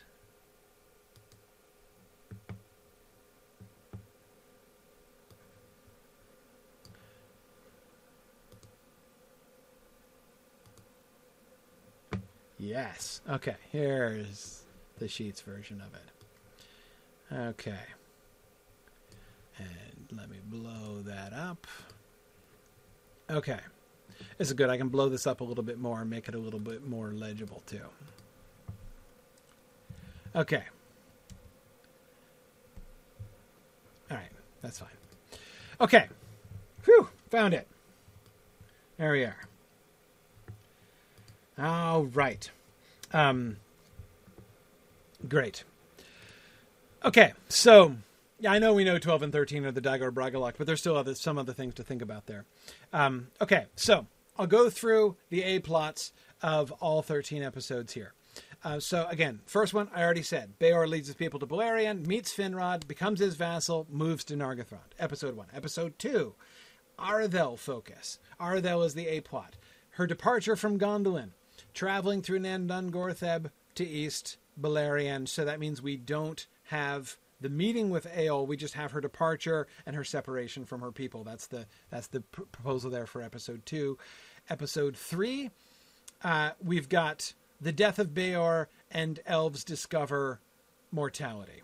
Right, so that's kind of both humans and elves there. Um, so it's a it's a Nargothrond focused episode, um, which is heavily focused on the issues between elves and men, basically, and they're coming to begin to understand the differences better between the two of them.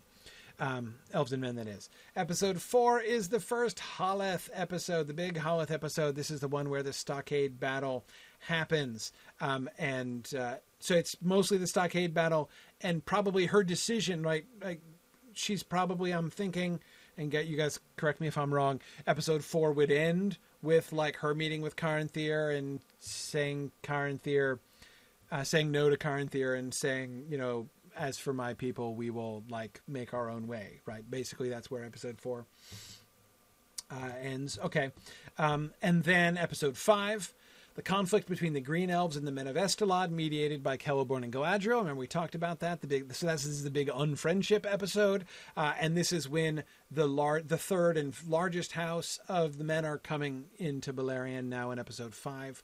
Um, so it's nice. We've got a four. Um, you know, four episodes in between, right? Episode one to episode five, uh, uh, it's taking for the men to come in. Episode six is the escape. Okay, so the primary plot is the escape for uh, by Rogren and Anile, um, and that's good. That gives time for young Hador uh, to get there, right? So Hador is going to be involved, right, in um, in episode six. Uh, so, yeah, yeah, okay, good, good. And so that so that they've they've made it right. Uh, the House of Hador, the future House of Hador, has made it into Beleriand, and now we've got Hador uh, heading over there. That's all good. Okay, episode seven. The Council of Estolad, caused called by Bereg and Amlach, results in the House of Hador moving to Dor Lomin. Okay, so the big council episode is then episode seven. Hador coming back and being like, "Hey, let's go visit the elves." Um, then um, episode eight. That's Andreth, right? So we've got Andreth uh, visiting. Scrolling down here, Andreth visiting uh, uh, schools Finrod on the error of the Valinor impulse. She moves the House of Beor from Nargothrond to Ladros. Okay, good, right? All right, we're decamping from Nargothrond in episode 8. Episode 9, Aegnor and Andreth fall in love in Dorthonion, but what brings them together drives them apart. So the tragic love story, the the uh, uh, the reciprocated uh, but unconsummated relationship between Aegnor and Andreth, um, uh, leading to her tragic misunderstanding of that situation and her subsequent bitterness in the second part of her life, the longer part of her life, of course. Um, yes, and then episode 10, Aredhel and Maeglin return to Gondolin. Eol follows and kills her. So we have that in episode 10. Then episode 11, Fingolfin's uh, big push to attack Angband uh, fails to get off the ground. And then episode 12 and 13 is the Dagor Bragollach. I like that. So one of the questions I know was where does Aredhel's return to Gondolin happen in Roy? I like that. I, I think that grouping those things, grouping Fingolfin's big push and the Dagor Bragollach together at the end. We don't want Aredhel to just be like interrupting that. There's there needs to be some momentum towards catastrophe, right? Um, episode 11 will be entirely pushing towards battle, right? Um, you know, can can this peace end? You know, can we um, uh, can we make it can we make it happen? Can we make it through? Can we win um, this battle? Can we continue the siege? Can, you know, should we attack? Um, having everybody thinking about that in the one episode and then the battle comes upon them in the next episode. I like that. I like that a lot. Um, I don't want think. And here's the here's the thing I like most about it. The failure of Fingolfin's big push. There's there, there's this there's an element of tra- this the the juxtaposition of Fingolfin's big push and the battle. Um, there's a tragic like frustration there, right? Like, oh, like maybe it would have worked. Like it could all. It was almost there. Like it was. It's just they. And then it's too late, right? So yeah, I think that um, I like that. I like that a lot. Um, and Nick, I don't know. You know, I mean, I can see the. So I, I guess one of the objections that some folks are feeling is that if we if the Aredhel story is just over, then like it's over a little prematurely. It like you know I think I guess there are some who have the impulse to bring, um, you know, Aredhel and Maeglin's story to its culmination closer to the end of the season, um, and I, I hear that, but but here's the thing. There is no connecting it with the Dagor Bragollach. I don't think there is. I don't see how we would want to do that or try to do that. So, you know, so just so so Nick, like taking that to the um, to its logical extreme, right? The logical extreme would be to have Aredhel and Maeglin returning to Gondolin in episode thirteen. Right. That's the logical extreme of, of that reasoning that says we want her plot arc to to match the arc of the season. Um, we can't. I mean, what are we going to cut away from the Dagor Bragollach to like? And now, you know, speeches in Gondolin. Like, it's I, I don't I don't see that working. I really don't. Um, so if it's happening at the same time as the battle, it's going to be a mere distraction. And if it's not, the latest it could be is episode eleven. And is the difference between episode and 10 and episode 11 that great? I don't think it is. I, I really don't. I mean, you're going to have these major weighty events, namely the Dagor Bragollach, after it anyhow, right? Dominating the culmination of the season. So the Dagor Bragollach is going to be hogging the headlines uh, in the last couple episodes of the season, no matter what happens. So, you know, two or three, it, it's, you know, whether that the, the the war with Morgoth is hogging the headlines for two episodes or three doesn't seem to me to be a huge difference. Again, I can see how, um, uh, you know, architecturally speaking, it would be nice to have all of our major plots be culminating, and we did a really good job of that. I thought in the last season, in season four, bringing everything together um, in episodes twelve and thirteen. Um, but um, uh, yeah yeah. So I, I, um, yeah, I think that that's, um, that's just, just kind of the way it is, and I think we can live with it. Um, yeah, yeah, exactly, Marie. Having Galadriel's wedding, uh, interact uh, uh, in, interrupted by the attack of a dragon. I'm not literally, of course, in the wedding, but um, juxtaposing the wedding and the dragon. Um, that was already kind of pushing this envelope a little bit, but I, I, thought it worked really well last season. Again, this season we don't want the Dagor Bragollach to be like the B plot, um, or pushing the Aredhel plot. Uh, yeah, yeah. So no, I think I like this. I like episode 10. I like that very much because I really like the juxtaposition of Fingolfin's big push with the with the battle. I that's that's definitely my favorite part.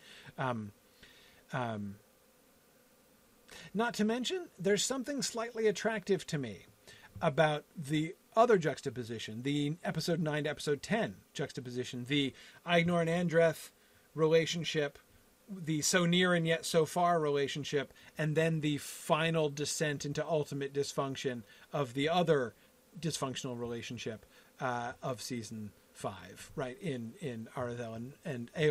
Um, juxtaposing those two, I think, is kind of fun. Also, um, I think there are lots of ways in which we can kind of make make those two episodes uh, kind of play on each other in some ways. I think there's some fun opportunities there, so I like that too. So, yep, episode 10 totally convinced. Okay so i am loving that sequence. Uh, and then of course oh sorry i didn't even get to 12 and 13 the dagor bragollach sure. Um, but where are we dividing this Um, we've got the Dorthonion. So the proposal here is that uh, the Dorthonion front is the emphasis of episode 12. The deaths of both Aegnor and Angrod uh, and Bregor all happen there in uh, in episode 12. Then in episode 13, we have Fingolfin's reaction to the Dagor Bragollach and his final, and then and then the duel with Morgoth. So yep, love that. We have the the first half be the emphasis on the devastation wrought, right, and the deaths of you know most of the important people who die, and then have the episode 13 be really focused on Fingolfin. Um, his experience of it and then going back to what he was doing and saying and thinking uh, and dreaming and such uh, in episode 11 uh, so uh, um, so yes. Yeah that's good. That's good.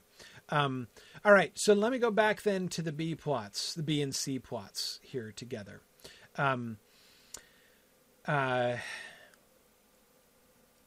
all right so in episode one which was Beor and Finrod and the and Beor going to Nargothrond.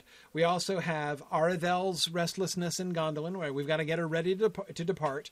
Um, so we, we need to. So the B plot will be setting up Aredhel. I like that. That pacing seems to be really good to me. Um, I'm totally happy to give her a whole episode. Uh, as the B plot, right? We don't necessarily have to spend a huge amount of time with her, um, but it's not going to. It shouldn't be something that happens immediately. We de- we definitely don't want it to look like a merely impulsive piece of impatience. We've talked about that before. Um, so giving us some time to establish that, and for Turgon to deliberate, say no, and then give in and be convinced. So there's going to need some time. So episode one, that seems that seems uh, really good there, um, and then uh, okay. I think I can. There we go. We can get most of it in. There we go. All right. Um, and then uh, the C plot is the reaction to the arrival of men in Beleriand. So there we have, you know, different reaction shots, right, as men are coming in. Oh, the aftercomers have arrived, right? So yeah, we certainly need to establish that. Um, uh, and that will help to set the framework for a bunch of the human-oriented plots um, that we will get. We'll get, you know, Galadriel and Celeborn.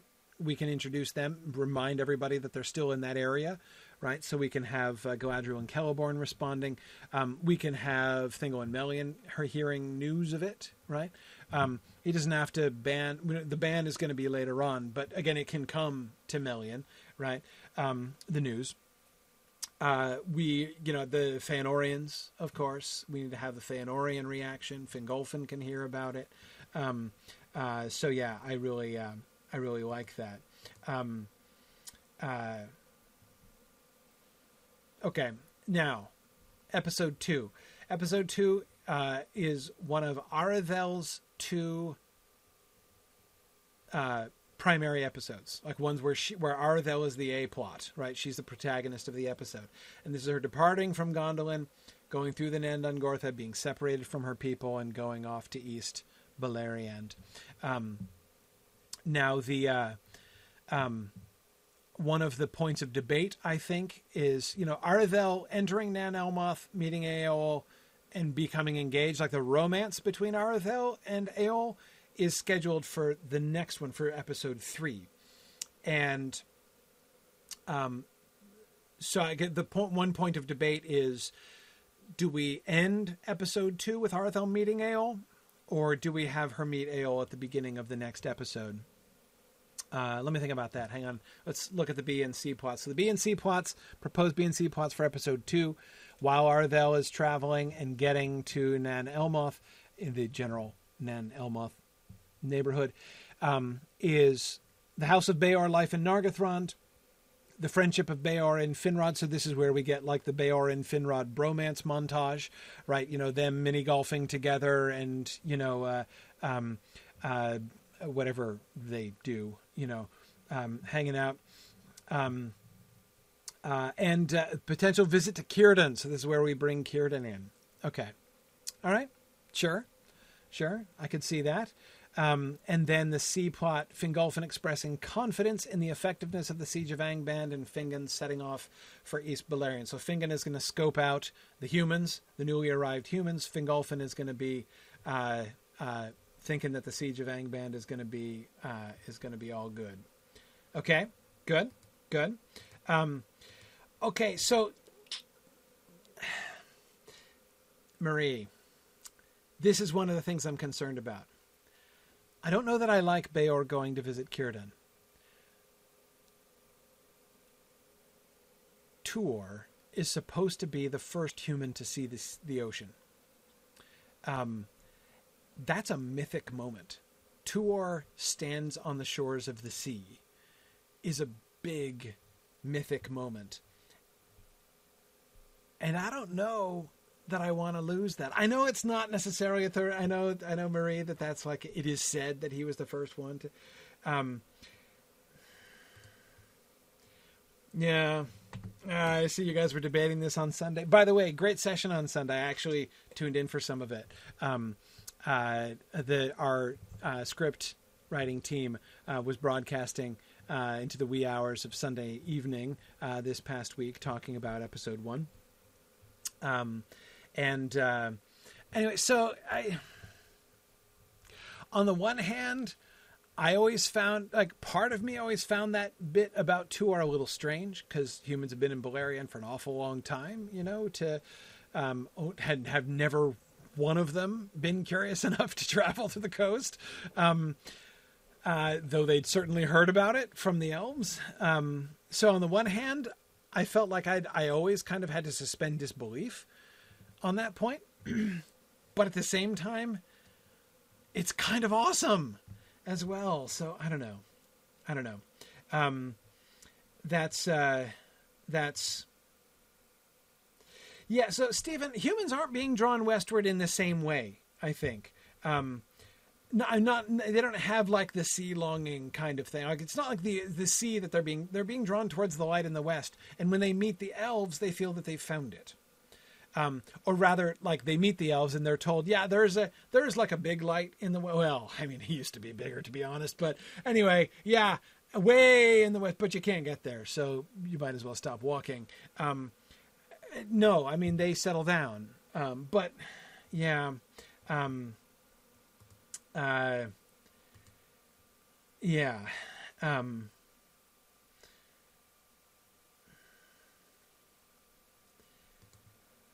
yeah, exactly, Florian. They meet the Calaquendi, and there's the White in the west, right? As far as they're concerned. Um, uh, okay, but I'm I'm I'm okay. If I mean, we want Beor to meet Círdan it's fine. Goodness knows Tuor will have enough firsts in his life, you know. Um, and needless to say, Tuor's encounter with the sea is going to be somewhat more striking and personal than Beor's. So, you know, it's not like we're going to be really seriously diminishing Tuor's encounter with Ulmo, right? Uh, just by having Beor having once had a, a seaside vacation, you know, a couple hundred years before. So, um, I, um, um, I, yeah, I think, um, that's, I'm willing to bend on. I just I just just wanted to make sure we're counting the cost there. That's all. Just want to make sure we're counting the cost. Okay. Anyway, all right. Um, so that seems fine. Um, Rhiannon, I think I'm on your side, um, and not just for time purposes, um, but for dramatic purposes. The encounter with the tall, dark stranger in the forest seems like a good ending note for the episode. Who is that tall, dark stranger? Credits roll. Not, you know, not cheesily, but you see what I mean? Like, it gives a culmination point, like, it gives an end point to the episode, whereas, like, I mean, yes, we couldn't easily do it. That like she separated from her companions, and Glorfindel and Ecthelion have to go home, and and she eventually, and she, you know, her choice to go off on her own. That's all good stuff, and her resolution to continue could be enough of an ending point to make a worthwhile episode. But, um, but I think the first encounter with Eol seems to me. Uh, I um. Yeah. Ah, Nick is reminding me that I'd wanted to get Aredhel to get to the homes of the Feanorians and find that they aren't there. Yeah. Hey, but she's the A plot in this episode. She can be all over the place. Um, yep. Especially if we're starting, if we've established her unrest fully in episode one, right? So episode two can begin with them on horseback, right? Um, like she can even say farewell to Turgon at the end of episode one, right? I mean, they're like, "Bye, I'll, I'll, I'll, I'll leave in the morning. Bye." And Turgon's like, "I've got a bad feeling about this," and she's like, "I don't care. See ya." Right? So, I mean, like, like the, the, the leave taking can happen at the end of episode one. So, episode two begins with like, you know, Aredhel and Glorfindel and and Ecthelion on horseback, essentially, right? Like riding through um, uh, the pass, right? or does that not fit with what you guys have already talked about about episode one? Anyway, I'm just saying, uh, if episode two focuses on the journey, there's plenty of time for her to have a multi-stop journey. Uh, uh, in which not too very many things happen. I mean, just gonna have a whole series of events at the Feanorians, right? She just gets there and moves on. Um, uh, anyway, but yeah, I'm just thinking, like, again, who is that tall dark stranger right? Is is it? Like I, I i think if we we don't have to get further than that at the end of episode two but that seems to me like a better ending point. So that especially since Aredhel is shifting to the b plot in episode three right? Um so if we've already established Aredhel has met a tall dark stranger like her the unfolding of her slightly disquieting romance with the tall dark stranger can it's it's easy it's more easily be plottable. I think if we if we strike the first note uh, at the end of episode two. Um, okay, but so then episode three, Death of Beor, elves wrestling with the mortality concept. That's when Aredhel is wrestling with the romance with Eol concept, right? And then the C plot is Fingon observes a settlement of men from a distance. So we've got Fingon. He he was coming to East Beleriand, right? He's coming in. So we're going to have the we're we're we're getting ready uh, for him to meet up with um, uh, towards his meeting up with Hador, right? But the settlement of men he's observing from a distance is, I assume, the Haladin, in fact, right? In preparation for the stockade battle, which happens in the next episode, or because we don't have the they're not coming in. The House of Hador isn't coming in until episode five, right? With the unfriendship. Right, exactly. So that so that introduces the Haladin, right? Okay, that's what I thought. So he sees the Haladin from a distance and is like, "Ooh, there's the men that I hear about." And then we meet them, this other people of men, in episode four, the Stockade battle, and they're all destroyed. And why doesn't Fingon help them? I, he must have wandered off and gone somewhere else, right? So he sees them and is like, I'm going to be all anthropological about this, and I'm going to maybe introduces himself. I don't know, right? But does he introduce himself? Say hi, hey, but I'm gonna, I'm totally hands off. I'm like friendly, and I'm not going to freak you out, and I'm not trying to take over. And then he goes to visit Maedhros, right? Friend Maedhros, right? Perhaps something like that. Um, but um, okay, right, great. And the, so stockade battle, Gothmog, not Gothmog, sorry, Boldog leading the stockade battle. Um, uh, uh, saving the rest of her people after the death of her family. Uh, the B plot, Aredhel and Eol have been have been married and they're traveling and meeting the dwarves in the birth of Maeglin. So we get we establish the Eol and the dwarf thing. Um, Aredhel going around with him, so she's not just locked in the house yet, and Maeglin is born. Um, we have to have congenial relationships uh, uh, for the begetting of a child. Uh, and our C plot is Sauron puts his spell of not so bottomless dread on sleeping elf prisoners in Angband, trying to to to begin his plan there. Um, now, Stephen H is asking uh, Boldog. Uh, if uh, how does Sauron learn of the stockade battle uh, to express his displeasure at Boldog and maybe Gothmog's antics? Um, uh, easy. Sauron knows what's going on, right? Sauron has spies everywhere.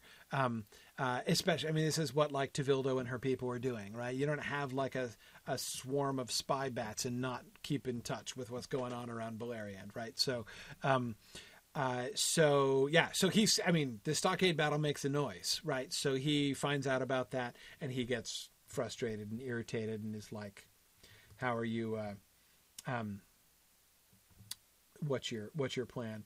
Um, would he express it to Boldog's face? Well, I don't think we're going to see it.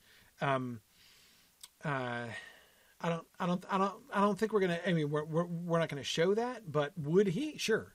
Sauron outranks Boldog, right? Boldog is a is he's he's a kind of a big deal. I mean, he's the uber orc, but he's still an orc and therefore a flunky. Um, he's certainly not on Sauron's level. He's maybe the peer of Sauron's lieutenants, right? Um, but Sauron would, but Sauron also isn't going to waste his time yelling at Boldog because he knows that Boldog just you know, Boldog is just a gun that somebody else points at folks. So he he didn't make the plan, right? Um, so he's not going to waste his being upset at uh, at Boldog. I don't think. Um, yeah, yeah, um, yeah. But I agree, Nick. I don't think he's going to be like super hot and bothered about it. But I think that you know, again, if we do want to show the beginning of this sort of gap between Sauron and Morgoth, Sauron's disapproval of these kinds of tactics. Like, look, only you know, it's it's this is not going to do us any good in the long run. This is a this is this is short, um, short sighted thinking. The attack. Okay, episode five. A plot is the unfriendship plot with the green elves and the incipient House of Hador coming over the mountains. Um, and the B plot is going to be Haleth crossing Nan Dungortheb after being denied entry into Doriath. So we've got them on the move. Uh, everybody's on the well. House of Beor still isn't on the move yet, but the other two are on the move. And this is when we get Thingol's ban on men entering Doriath and Melian's reaction. That as the C plot that makes perfect sense to me because this is going to be our most Doriath centered episode of the entire season anyway, right? Because uh, we are going to be having Haleth skirting around the perimeters of Doriath uh, and being denied by Beleg and stuff. So um, it's going to be most relevant to bring up the whole human question and the question of humans entering uh, Doriath. So that's perfect. Um, episode six then is the escape from Angband. So now we shift entirely up to Angband. Rogrin and Anail uh, uh, escape. Um, Hador is going to be the C plot is going to be Hador at the age of 18 taking service with Fingolfin and aiding in Rogrin's escape. Um, so Fing, uh, so Fingon and Hador have to both. Could they go back together? We had Fingon over here right over in this area. Um, could he take Hador back with him? I mean, is that could they meet and he could? Yeah, I mean, because that, I, you know, that seems logical, right? That he. So it's not just like some teenagers are like, I know, I'm going to cross the continent in the hope that the elves will take me in, right? It'd be a little bit more natural if Fingon is there and saying, "Hey, come back to my house, and we'll." Yeah. That's the plan. Excellent. That's I think that's an excellent plan. Good. So Fingon brings him back over, and then Fingon and Hador help with the escape, and that's when Fingon gifts Hador the dragon helm, which is going to go over. That's going to be super impressive at the at the council, right? Um, and the B plot is Haleth settling in Brethil and killing Tevildo. So we've got we're near the end, not of her life, but of the trajectory of of of the Haladin there.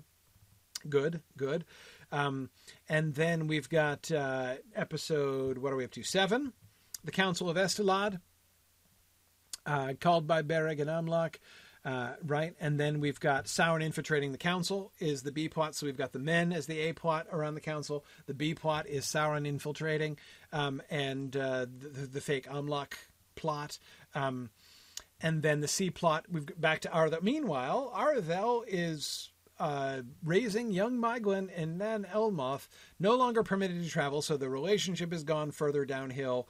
Uh, we've got Eöl creepily not naming his kid, uh, just calling him, you know, my son. Um, uh, yes, yeah, um, yeah. So all kinds of uh, Eol can be in full creepy mode here, right? Like things have really gone south, but Maeglin's already born. Yep. Okay, so that's the C plot there of episode seven. Episode eight. Uh, now we shift back to Nargothrond. So the House of Hador, they've decided to move up to Dor Lomin, right? Hador wins the council, right? And they go up to Dor Lomin. Cut back to Nargothrond. Andreth, young Andreth at the age of 25, um, has a conversation with Finrod, explains how they need to leave, and she leaves, leads them out of Nargothrond. The B plot there is Aredhel telling Maeglin stories of Gondolin. Love that parallel. Love it. That is beautiful. Um, Andreth talking about like, oh, it is our destiny to be like we need to go, and we and telling Maeglin stories, and Maeglin wanting to to go, and Eol taking Maeglin to visit the dwarves. Really cool. Love that. Love that. Um, I think that's really neat, um, and also like kind of uncomfortable, right? The way that it parallels Andreth's initiative and like Aredhel and Maeglin on the other side is a little uncomfortable. I think a, a, a pleasant discomfort, right? Um, and the choice to move to Nargothrond is being is in a sense being paralleled with the Gondolin movement, right? But it's also a kind of a counter parallel. It's moving in a different direction. Um, you know, we shouldn't be isolated and kept and preserved here within these walls. We need to be out there. Um, which is kind of like what Aredhel thinks anyway. So I, there's, I love that. Really, really cool stuff. Um, as well as Nick, as you say, the contrast between the creepily, very creepily by this time, possessive and restrictive Eol and Finrod, on the other hand, being generous and, and letting them go. Right. So there's another obvious contrast there, which is no, it's that's brilliant. That's my favorite A B plot so far in the whole season.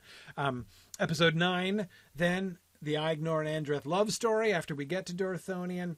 Um, and uh, okay, this where seems to be one of the biggest questions on the B and C plots. The C plot is Thuringwethil vamping out with Onisle and stealing his memories, as I was suggesting. Um, the B plot may be a dwarf story, right? We've established the dwarves a couple times. We've had um, Eol and Aredhel meeting the dwarves back in episode, what was it, three, four, four episode four. Um, we've had Eol and Maeglin visiting the dwarves just in the previous episode, so continuing uh, a dwarf story, possibly with Finrod and the Nauglamir. That's true. We do need to get the Nauglamir uh, built at that point. Um, uh, do I think that Andreth is too old for her love story at 28? I certainly do not. Now, look, first of all, um, you know, look, the whole May December thing, right? Like either May fly December thing uh, between Andreth and Aegnor. We're talking about a very serious age gap, no matter how old Andreth is. But let's be honest, it's going to look creep. I mean, if she were really young, I mean, if Andreth were like, you know, 19 or something like that, it would be. I like her being more mature, right? And 20, it's not like 28's old, right? Um, but uh, I like you know she's she arrives um, uh, you know at, not as she is no longer just like the child prodigy who is you know accepted as a at a young age as the new leader of her people she is now you know the the you know fully mature uh, well established leader of her people uh, coming in. She's going to be impressive, not just as a young, fresh, you know, face, but she's going to be, um, you know, it, her her her wisdom and leadership. She will have been seasoned also by the journey, right, with her people. So she's not just going to be, "Hi, I'm also sheltered and innocent." Um, um, yeah, yeah, exactly. Um, yeah, Maria. I think I think many of us can agree that 28 is not too old. yes, yeah. I think uh, I think there are many people in the audience who perhaps have an investment in that uh, in that in that concept. Um, yes, yes. Um, Florian, I agree. I don't think that the Nauglamir is essential for this season. Um, yeah, I'm not 100% sold on on this bit uh, on the dwarf story there. Um, maybe, maybe. Didn't I have dwarf ideas? I guess if we did a dwarf plot, it would seem to me best to have it actually be connecting to like you know the whole idea that I had about Aredhel wanting to help create an alliance, right? If we have that kind of fall apart in some way, maybe, or because Eol is such a creep. Um, uh, yeah, I know Finrod is dying soon, but he isn't dead yet. Uh, there's time still to commission the. Yeah, I mean, first of all, like the commissioning, the making of the like those don't have to be plot points. Like the Nauglamir, you know, uh, fin- Finrod unboxing the Nauglamir can happen in episode one if we wanted to, right? I mean, um, it's um, yeah, yeah. Do, do, do, we? Does he need to? I don't know that he does need to have it before the Dagor Bragollach. He just needs to have it before he dies.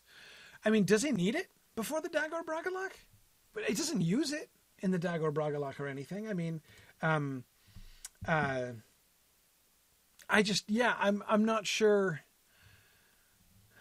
I don't see that as absolutely essential. Um, I, yeah, because the only the, the just has to exist. Um, yeah.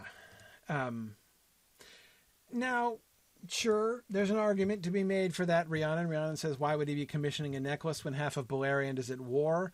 Um, more convenient way to carry more of your jewels if you've got to run for it. Uh, no, I mean I hear that. I hear that. Um, I have an answer though, Rhiannon. Here's my answer. When half of Beleriand at war is when you want to cement your alliances with dodgy potential allies who are still on the outskirts of the battles and the dwarves of Nogrod would very much fit into that category. So if a subplot of the early section of season six were as the elves attempt to recover post Dagor Bragollach and regain some kind of a clear foothold here in Beleriand. I mean, that's obviously going to dominate the first couple episodes in addition to the Beren and Luthien stuff. We're going to have to have that happening in the early parts of season six. Finrod reaching out to the elves of Nogrod um, makes sense. And what better way to reach out to them than to say, like, hey, let's bring together. I mean, we can even foreshadow it, right? And be, you know, he can even propose, like, these gems are some of the greatest of the craftsmanship of my people. Um, let us, I will give them to the greatest craftsmen of your people, and we shall make, you know, together a thing which is, you know, again, so this as a, um, as a as a a, a, a friendship alliance making thing, right? Um, um, see, I, Rhiannon, I know that it's not yet like it's on, that is only really going to be fulfilled when the Silmaril is part of it, right? But that's the deal. Like I, I, I'm, and and then his praise for it and everything, and they like the they would be into this. Like I would think that this would be the path to the hearts of the dwarves of Nogrod, right? Um, at least initially. Um, uh, yeah. Um, now I agree, Nick, that it does like the contrast between Finrod and Eol makes it relevant in this season. I can see that certainly. Um, I'm just, I don't know. Finrod seems to have enough to do. I'm not totally against it. We can talk about it more as we get closer to it, but, um, but I'm, uh, again, I just, um, I'm not sure I'm seeing. It just feels like a. It feels like. It doesn't feel relevant to the events of this season. Um, especially since the forging of the Nauglamir is the beginning of a plot arc which is going to culminate in the downfall of Doriath, right? So it's another reason why I kind of want to push it back because to me, putting the f- forging of the Nauglamir in the same season, not forging is not exactly the right word, but you know what I mean. Um, in the same season as Thingol dooms Doriath by asking for a Silmaril, right? Those fit together, right? Eventually, they're literally going to fit together, uh, right, in the remade Nauglamir that that uh, Thingol is going to make. Um, that's still a little bit of a ways off, but I kind of like having the if we associate the Nauglamir from its day one with you know through a plot b plot kinds of thing with Dor- with Thingol. I mean, what if what if um, Finrod's commissioning of the Nauglamir is like the B plot of the um, Beren brought before Thingol episode, right? When Thingol, uh, you know, uh, brings Doriath under the doom of Mandos, right? See what I mean? Like I, that to me, that's better than it's more relevant there in season six. It feels to me than this, and I know it's like a bit of a rush. Um, I know it's a bit of a rush to get the Nauglamir commissioned prior to Finrod's death. He still will have time, even at that point. I know Beren's going to set out and go to Nargothrond, but um, but again, he can he can he can he can get back. Um, uh, anyway, yeah. Um, so um, I want to register a vote in favor Yeah. of this proposal. okay, yeah. Wait, in favor of this of the of saving the Nauglamir till season six. Yeah, I like the juxtaposition that you've proposed. I agree. That that seems that that seems seems portentous if you do it that way. Because there's I like it. the purpose of the Nauglamir. Like the Nauglamir is part of the story of the fall of Doriath. That is its purpose. It is mm-hmm. Finrod who commissions it, but it's it has no other role.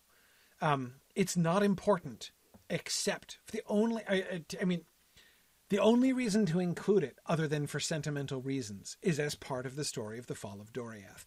So, but I don't want to do the story of the fall. I don't want to start the story of the fall of Doriath. We don't need it. Again, timing is going to be a little. You know, we can we we'll see how the timing can work, but I don't want to be. It's too early to be to be worrying about the downfall of Doriath yet. Um, we could make portents of that in this season, but why would we want to? Let's save it for next season when that's going to be. I mean, the doom of Doriath is going to be spelled out by the end of that season. Like we don't know how it's going to happen, we don't know when it's going to happen, but Melian will have actively prophesied the downfall of Doriath by you know the first within the first half of season six, right? So And I, I think this is this is one of those things that in the, the this is one of those funny things that arises in a- in an adaptation of this kind, right? Where I think I think in the book, um, the Tolkien makes no has no like there's no qualms about uh, foreshadowing things like this, like from the very beginning, even because it's just kind of all up front, like oh, we're telling this story right, um, uh, and and you know, arguably, arguably, most people coming to it probably are already pretty familiar with it because they've read Lord of the Rings, etc. I think in the in a in a show like this, yeah, we don't. I think we don't want people worrying about that this season. We we want to have like these. I mean, there there's some stories that we're planting in earlier seasons and then paying off in much later seasons. But in Yeah. general, we're trying really hard to have these like these season long arcs, right? yeah, And I think Yeah. I think Fall of Doriath like really that would kind of makes sense as like for next season as kind of like an, an arc for that Right. whole season. Right. Wouldn't want to lose like like we don't want people worrying we don't want the audience worrying about this season and we don't want to lose some of the power that we could have by kind of uh, spoiling it this season. yeah, yeah, yeah. So I mean, I, I mean, yeah, um, and I don't see any. I don't see any. Uh, you know, I don't see any any obstacles that we can't overcome to things like. I mean, Stephen H. I, I see your concern about travel, but it's not like everyone's just going to stay home. Yeah, there's a bigger chance of meeting raiding orcs at any time, crossing, going across Beleriand in season six after the Dagor Bragollach. But it's not like no one's going to ever travel again, right? Finrod is not just going to stay in Nargothrond. He's not just going to hide out forever and never like speak to anybody ever again, right? Um, and he is totally capable. Is he is he capable of going across, you know, between Nargothrond, which is fairly southerly, and Nogrod, which is also, you know, going across into Osiriand and going north through Osiriand? Could he make that and live? Sure. It's not going to be that hard. Um, so you know, so yeah. Um, uh, yeah, and Florian also points out, and this is a really good point. If we have Finrod essentially like paying off Aredhel's desire for a dwarven alliance this season, well, it won't pay off because Finrod is going to be saved by Barahir, here, not by the dwarves, right? We are not, in fact, going to be building towards any culmination of like and but you know thank goodness the dwarves of Nogrod had been brought into the uh, you know, into the picture, uh, you know, that's not gonna we're not gonna pay that off in this season. Um, and if anything, I would kind of rather not pay it off because I would like to show that Aredhel's hope for an alliance, you know, her like the way in which she sees her relationship with Eol as part of the larger, you know, elvish story and the part of the siege of Angband should come to nothing. I mean, it should fall to pieces with her marriage, right? Um, and when she goes back to Gondolin, she is going back to Gondolin fleeing from her husband and knowing that like she did not succeed in doing what she had hoped to do.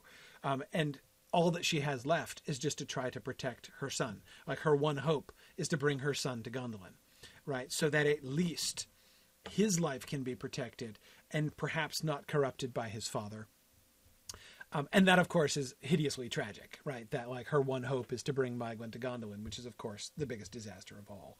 Um, but um, uh, yeah, yeah. So, um, so yeah, Florian, exactly. We later on, right when an, when when uh, an effective alliance is established and the dwarves do uh, come in and fight effectively during uh, the Nirnaeth Arnoediad, um, then we can kind of callback to Aredhel's plan. This can be like the you know. Uh, somebody will remember that this was Aredhel's vision, right? That that that happened, um, so yeah, yeah, that's that's cool. But but see, like all I'm hearing though with the Nauglamir is in this season is it's just like and now a necklace randomly, right? Like it doesn't connect with anything uh, in this season. I mean, again, like yes, I get the Finrod is the anti-Eol, sure, but we're already establishing that in other ways.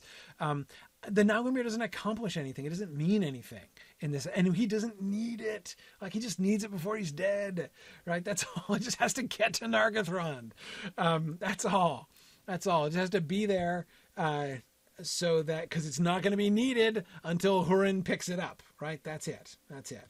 Um, but see, Rhiannon, I don't even agree that we should be showing Finrod with it as long as possible. I disagree. It's not associated with Finrod. I mean, I know he commissioned it, but there is no story involving Finrod doing anything with the Nauglamir apart from commissioning it, right? We know that, like, and the only reason it's connected with him is that he had all the bling, right? It's got to be in Nargothrond, but does he wear it? Does it do something? Again, there's there's no point. Like he has to like his ring that he gives to Barahir. Yeah, that's a big deal, and that needs to be a big deal in this season. But the Nauglamir, right? I mean, what are, is he going to be wearing the Nauglamir in the Dagor Bragollach, right? you know and so what so we have him be like and so uh here, my human rescuer in thanks i shall give you my no actually on second thought i'll just give you my ring right? It, it costs so much less. So I'm, I'm, gonna keep my necklace you know my my circlet or my necklace for for myself right? This is this is mine but you can have my ring right? I mean, no seriously like there's no it, there's no there's no function there's no story function to the Nauglamir anywhere in season five. Again I, i'm not saying that like I hate it, but why should we make a story? Look, we've look at all this story we've got. Look at, I mean, if there's one thing that jumps out at your eyes when you just scan your eyes over this page, it is this box, right? This is the box that stands out and is totally different from everything else and disconnected with anything else. It's the only box that's this color, right? Um, that says to me what is happening in that box is not essentially tied uh, to the rest of the story. Um, I'm just, uh, I just, I don't, I. The Nauglamir has a story. Let's not confuse the story of the Nauglamir. The Nauglamir is the first step to the doom of Doriath and I want to I want it to be part of I don't want to confuse it with other stories. Let us keep it being about Doriath and therefore in season 6 the beginning of the downfall of Doriath season not in season 5. So I feel pretty strongly about that. Um, but um, again, and I'm not I'm not anti-dwarf story. If we want to have another dwarf politics story, we want to introduce the distinction between Belegost and Nogrod we can do that. In in in, I'm, I'm fine with having a dwarf story. I don't object to the color red uh, here in general. I'm just saying, um, I don't I don't like the Nauglamir in the middle of this in the middle of this season. I don't think it's necessary and I don't think it's good. I think it's bad. If we made stories for it, we'd be making distracting and irrelevant stories that take away from its true story. How many different plot threads do you want this one necklace to be connected to? It has a role, right? And its role will be next season. Um, uh, so, um, um, okay so that's episode what which which one were we at? This is uh, nine. Yeah, nine. Einar and Andreth, something dwarvish maybe, and Thurin vamping out with Anail. Um, which, by the way, Einar and Andreth being juxtaposed with Thorin Thurin vamping out with Anail, really interestingly creepy. Kind of like that. Um, okay, episode ten. Yes, episode ten. Episode 10, Aredhel, going back to the end of the Aredhel plot, return to Gondolin, everybody dies. Well, not everybody, but, you know, both of them die. Um, the B plot is the bitterness of Andreth. The, the B plot is the Athrabeth itself, the conversation between Finrod and Andreth, um, discuss, discussing the differing fates of elves and men. That is fascinating.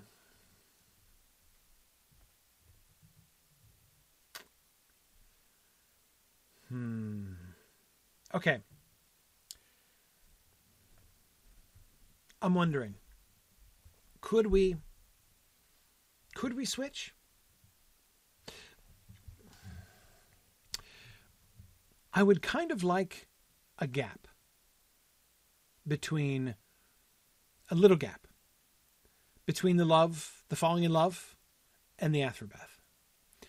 Is it possible to bump the double wedding up to episode 10? Would that be possible? So, like, things are falling apart in Gondolin at the same time that the humans are all coming together, and Fingolfin is has his warning vision. Um, and then in episode 11, we have the Athrabeth. More time can have passed. Andreth can be a little older.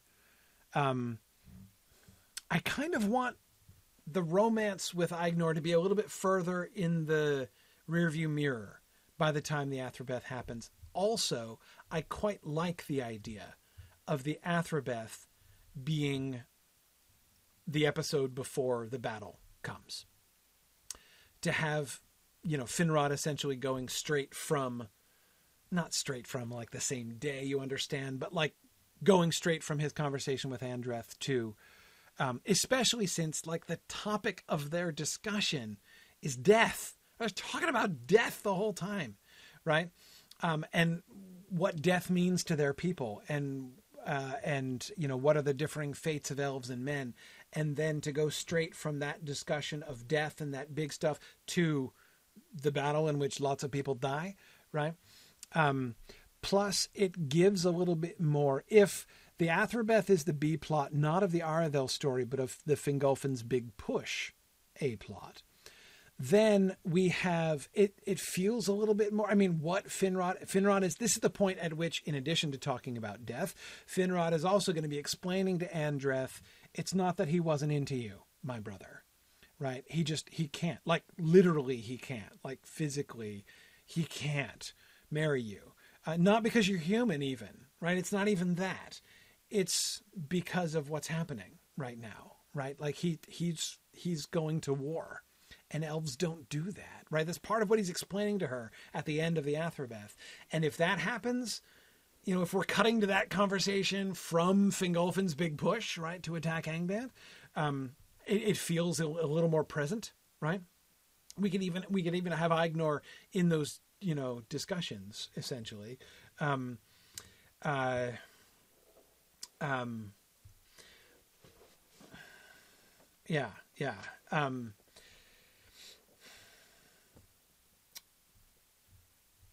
okay, so let's see. Nick is concerned about the um, uh, the Barahir becoming the leader of the House of Beor thing.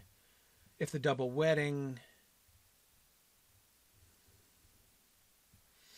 hang on, Nick. Hang on a second. I'm I'm being dumb. I'm not following your objection here. Um, uh, Yeah. Um, hang on, Nick.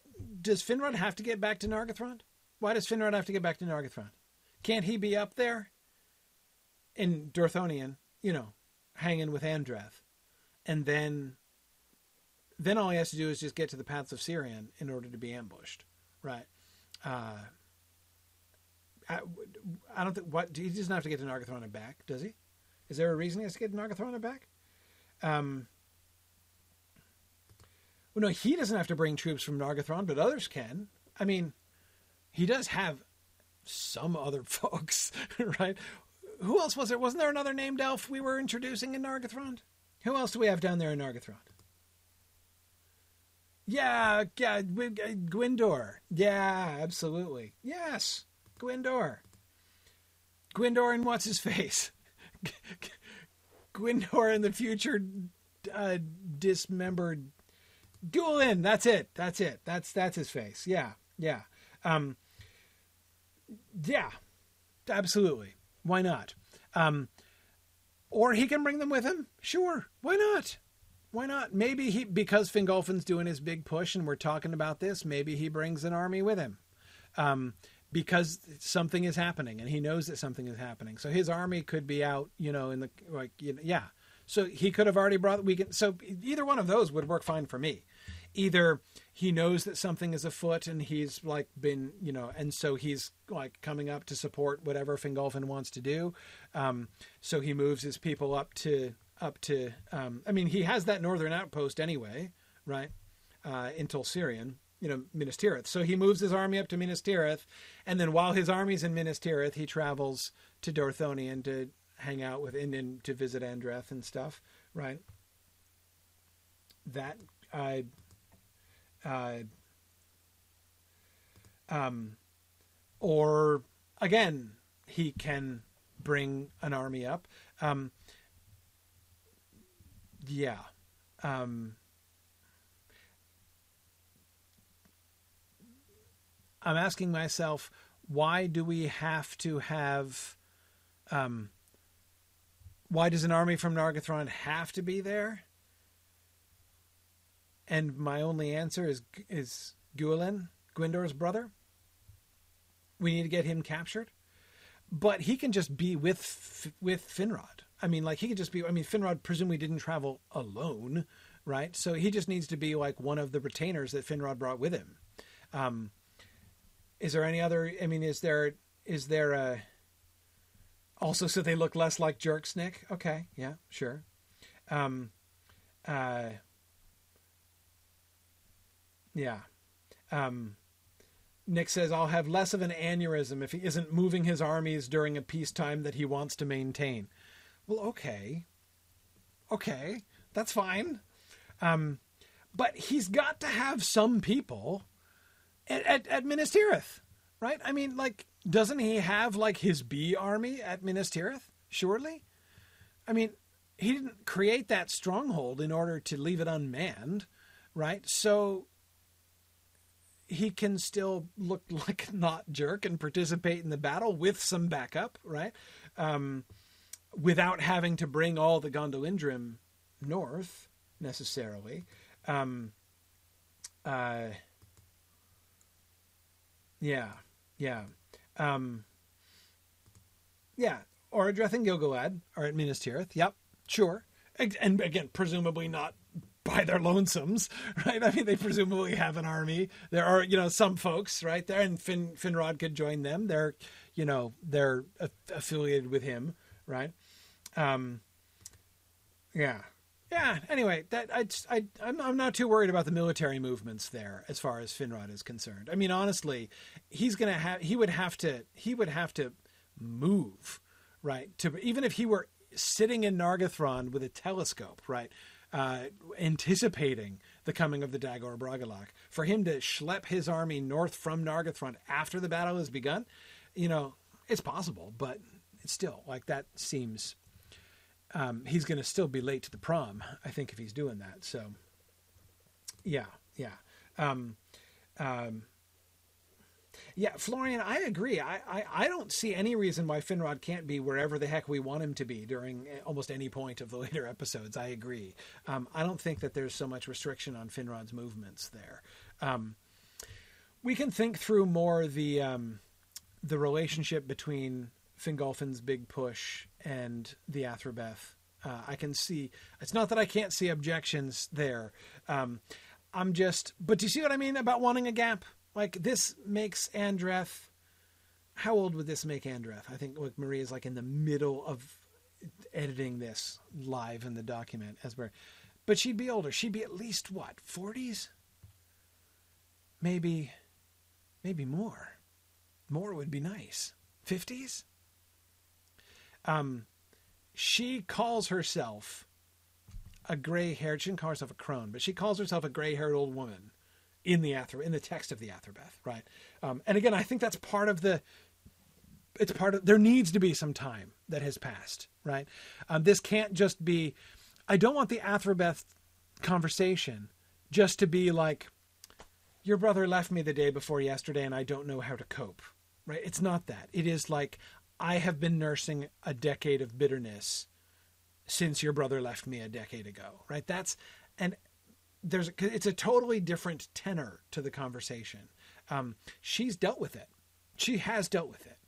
Um, she's still bitter, but she's she's coped, right? She's uh, at the age of sixty. Ah, now we're talking. Now we're talking. Thirty years after the romance. That's exactly it. Exactly it. Because it's not. It's it's too late for her. Now again, that's the point. She's like, we've lost all these decades. Because when Finrod says, "Hey," Like elves don't do that. He could not have said yes to you. She's going to respond by saying, "We had 30 years. If he had, he could we could have just been together for 30 years and then he could have gone to war. Come on, right? She says that, right? So, yeah, I like it. I like it. 60 perfect. Perfect. Perfect. Um yeah. Yeah, good. So Rhiannon is uh, suggesting, Nick, I think, suggested something like this too, moving the double wedding back to 11 and making it the B, or like the C plot. Yeah, the double wedding, it's not like there's a lot of story there. I mean, we can make something of it and stuff, but, you know, yeah, as long as everybody's, you know, married and born on time, we can kind of put that sort of wherever, I think. Um, but uh, by the way, I didn't comment on the fact that Fingolfin juxta- the juxtaposition of Fingolfin's warning vision with like stuff going bad in Gondolin is kind of cool, right? Um, bad times are ahead, says Fingolfin as Eol's corpse is bouncing down the cliffside. right? Yeah, I have a bad feeling about this, says Fingolfin as Maeglin starts to like brood and stare at Idril. Yeah, yeah, no, I like that a lot. Um, okay, sure, sure. Um, yeah, well, again, I'm I'm I'm willing to bow to the like. Again, obviously, we have to get people married and born at the right time. But the Athrabeth at age sixty, that I'm liking. That I'm liking. And honestly, the double wedding. I'm not proposing this, but if the double wedding happened like off screen, I wouldn't cry bitter tears. I mean, I wouldn't. Like if we just found out that it happened. I'm not saying if we can squeeze it in, great. I would love to do that. But I'm saying to me, it's less important as, as an event, like as a plot event. Um, it needs to have happened, but it doesn't. I mean, we, we can we can do cool things with it. Not objecting to it at all. But I'm just saying, to me, I don't want that to determine. I don't want to either cramp the timeline, but nor do I want to. Um, the Athrabeth is going to be unnatural in episode 10. Um, because again, if, if we're having an Andreth who's just on the rebound still, it's, it's not the right tone. It's, I, and the Athrabeth to me is, uh, a hundred times more important than the double weddings as far as a plot event is concerned. Maybe a thousand times more important to me than the double wedding. So I I'm just saying. I'm just saying. As far as priorities are concerned, um, uh, yeah. And you're right, Florian. Hurin and Huor are the significant uh, consequences of the double wedding. And um, they're, yeah, they're going to be. Um, uh, uh, I mean, they're not going to f- be big features uh, in this season. Certainly, they'll be on screen, but um, uh, okay. Um, cool. Yes. All right. I'm, I'm keeping everybody super late tonight. I apologize for that really long episode, but this was awesome stuff here. Um, we can come back and answer a few final questions about the especially the the Dagor Bragollach and how we bring that in and stuff. I want to talk about that, but I don't want to squeeze that into the last 20 seconds of the episode um, uh, of our session rather. So we'll we'll start off with the last questions at the very end. Also, give you guys some time to think up some more responses to some of the objections or suggestions that I've made here tonight, uh, so we can we can finalize that next time. Um, but um, in the meantime, oh, we got lots of. We didn't get time to go over the. Uh, we can scan this next time.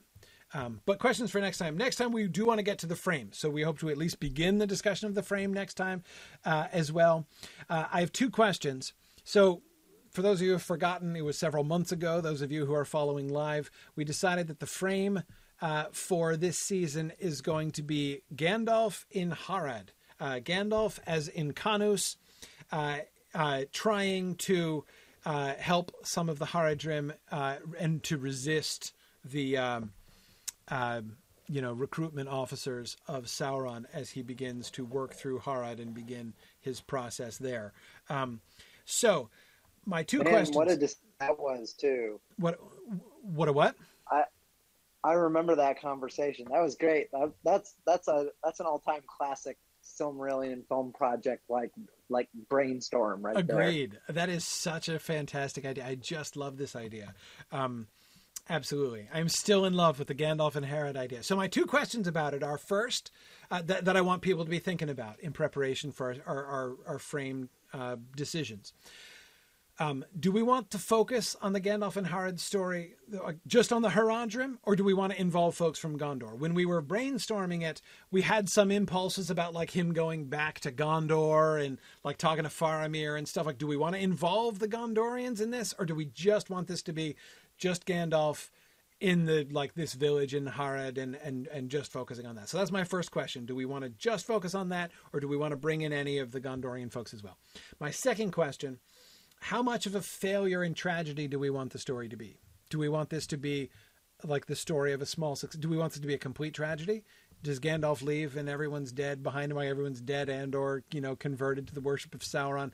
Um, what's what's the, what endpoint are we going for uh, in this? Because I can see a really tragic ending to this story. Um, I could see a like a small victory, right? Uh, you know, I could see we could we could make it a, a kind of happy ending, right? We could give this as an example of you know the like if not for the effort of the like this is what the Blue Wizards are doing full time, right out there in the east and south. Um, and if not for their efforts, the armies of Sauron would have been twice as big as they were, kind of thing, right? And we could we could show a glimpse of that um, with Gandalf here. So we could make it a happy story. We could make it a complete tragedy. We could put it somewhere in the middle. Um, I think we were leaning towards tragedy uh, next uh, last in our initial brainstorming. Uh, but anyway, those are the two big things. I think if we can agree on those things, we can figure out the rest of the details. So, all right.